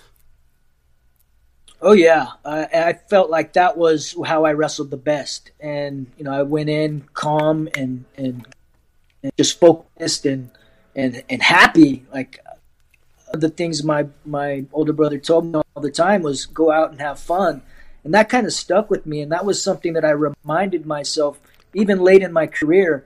I mean i remember being at the ncaa's and going into the finals and having this smile on my face like this is going to be so cool wrestling in front of all these and uh, and it was and it was very exciting.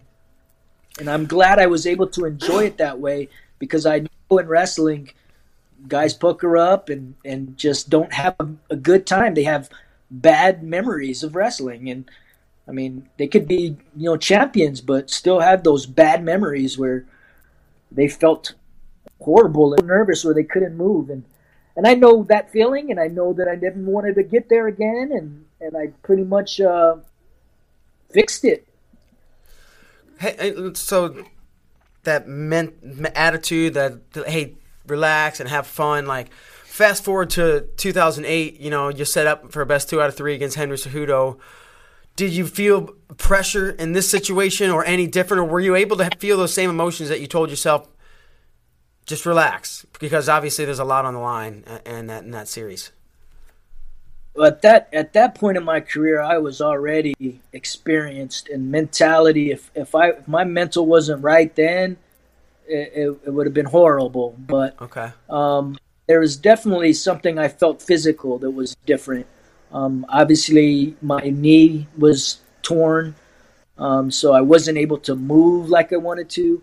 I, I felt I felt slower. I felt uh, not 100%. Let me just say that. Um, but as far as mentality goes, no, I mean, I pretty much stayed focused and, and I knew what I had to do. Stephen, you uh, talked about you know, or you mentioned being on that world team in 2001. That and that was a world championships that was postponed. Um, you know, maybe a little bit similar to what guys are going through right now.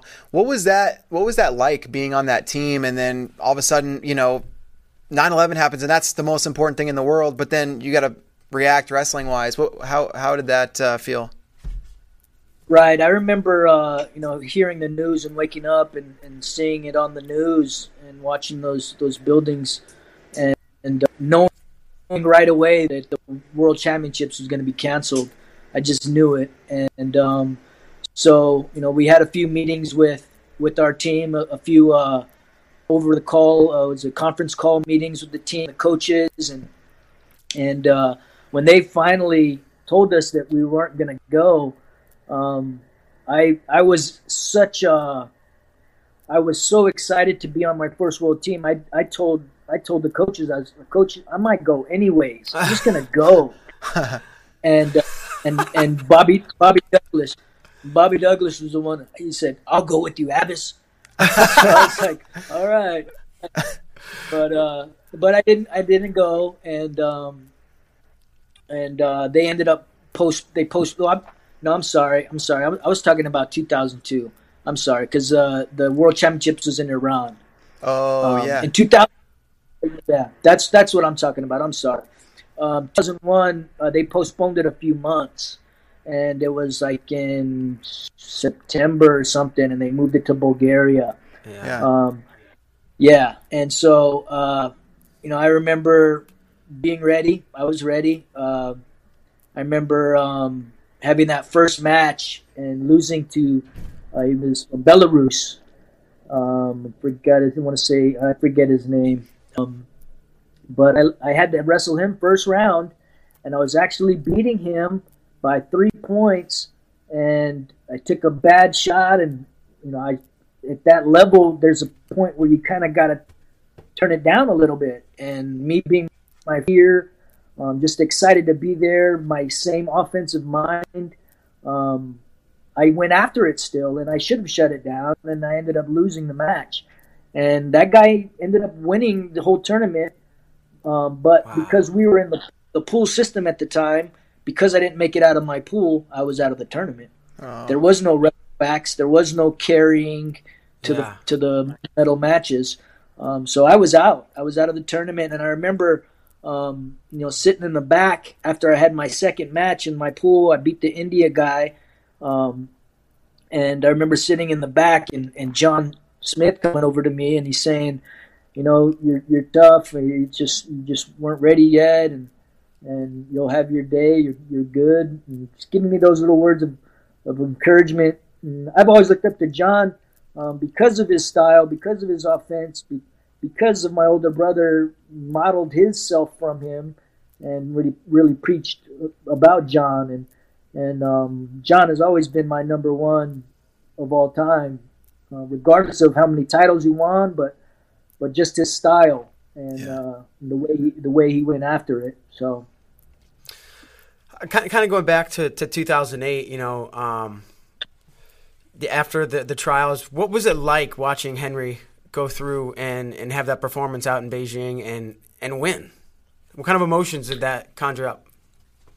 Well, you know, when he beat me, I, I really felt, and know, that's why I left my shoes on the mat. I really felt like I was done. I was like, all right. I told myself I was going to wrestle till my body gave out, and here I am, three knee surgeries later, two knee surgeries later, and here I am losing my my my last match in America, and um, and I was done. But I I woke up every morning to watch him. It was like three in the morning. You had to turn on the TV and watch him wrestle, and um, and I watched all of his matches. And you know, a couple things happened that I was like, "Wow, how did you how did you do that?" Or wait, what a minute, wait, he was losing in all of his matches. He was losing. Yeah. And he ended up coming back. And I think the finals was the only match where he was he was up big time, like four or five points in the first like minute or something. Um, so I remember watching him and and seeing him, and I mean him winning it. I mean it was cool. It was cool to see him win it. And I, I thought about it too. I was like, could I have done that? And and it still was kind of a, it was still kind of a question mark because because he beat me. And so you know that's just the mentality. I think when you get to that level is that you know you can't lose. You just I mean you can't lose. You gotta you gotta win. Two out of three, you can't you can't lose one of those. So um, I don't know. That was that was my that was my take on it. I, I was I was proud of them. I was I was happy that I kind of helped them get there. Um, but but that was it. Yeah. And the one thing you just said, did you? You probably didn't even plan on taking your shoes off because you didn't plan on losing. Like, did that even go? Through, if I lose, I'm going to take my shoes off, or was that not even a thought and you, and you lost, and then it just occurred to you? All right, time. I should do this. You know the weird thing was was i actually was going to take my shoes off anyways and retire for america and Really? retire my shoes for for us um, you know but i was you know definitely planning on competing in the olympics so i mean taking my shoes off and, and waving to the crowd was was going to be my farewell you know for america at least. Well, um, I, I always really enjoyed watching you wrestle. It was a pleasure, and, and I appreciate everything you've done. We just got a, a minute or two left here. Is there anything, anything you want to say? And last words. Oh man, well, thanks for having me. I mean, uh, you know, just just to have you guys recognize, and I heard Anthony talking about me right before he left, and um, it's just it's just cool to know that that I made that big of an impact in, in this community, and um, I I still feel like I have a lot to teach. Like there's a lot of knowledge in me that that I would love to give people. I just love teaching, and I, I'll teach I'll teach whoever whoever. I don't have any any holdups on anything. So, um, you know, being at Fresno High this year, I was able to have a team, and, and I really helped them uh, learn a lot. You know, they were a, a young team, so we didn't have too much success, but I really enjoyed it, and um, and I'm always up to, to sharing what I've learned in my experiences. So, if somebody wants to get a hold of you, Abasflow, F L O W, at Gmail. Is that right? That's right. All right, hit them up if you need to. Um, Stephen, thanks so much for coming on the show. Appreciate the time, and uh, stay safe out there. Thanks, guys. You too. Take care. Thanks, All right. Stephen. Bye-bye. That was awesome. Yeah, We just got to talk to Stephen Abas for 30 minutes. love that, Freaking man. picking his brain. I could have could have gone on for another hour, just question after question. But Yeah. as it is, time has come. David, do you have any parting words? No, man, I'm I'm uh, I'm loving these conversations. Yeah, it's great. Yeah. So we'll see you tomorrow. I believe we're gonna have Frank Chamizo and Sarah uh, Hildebrand? Sarah Hildebrand, I think so, and maybe Nomad and another caller. That's it for Mark and David. We're out of here. Take it easy.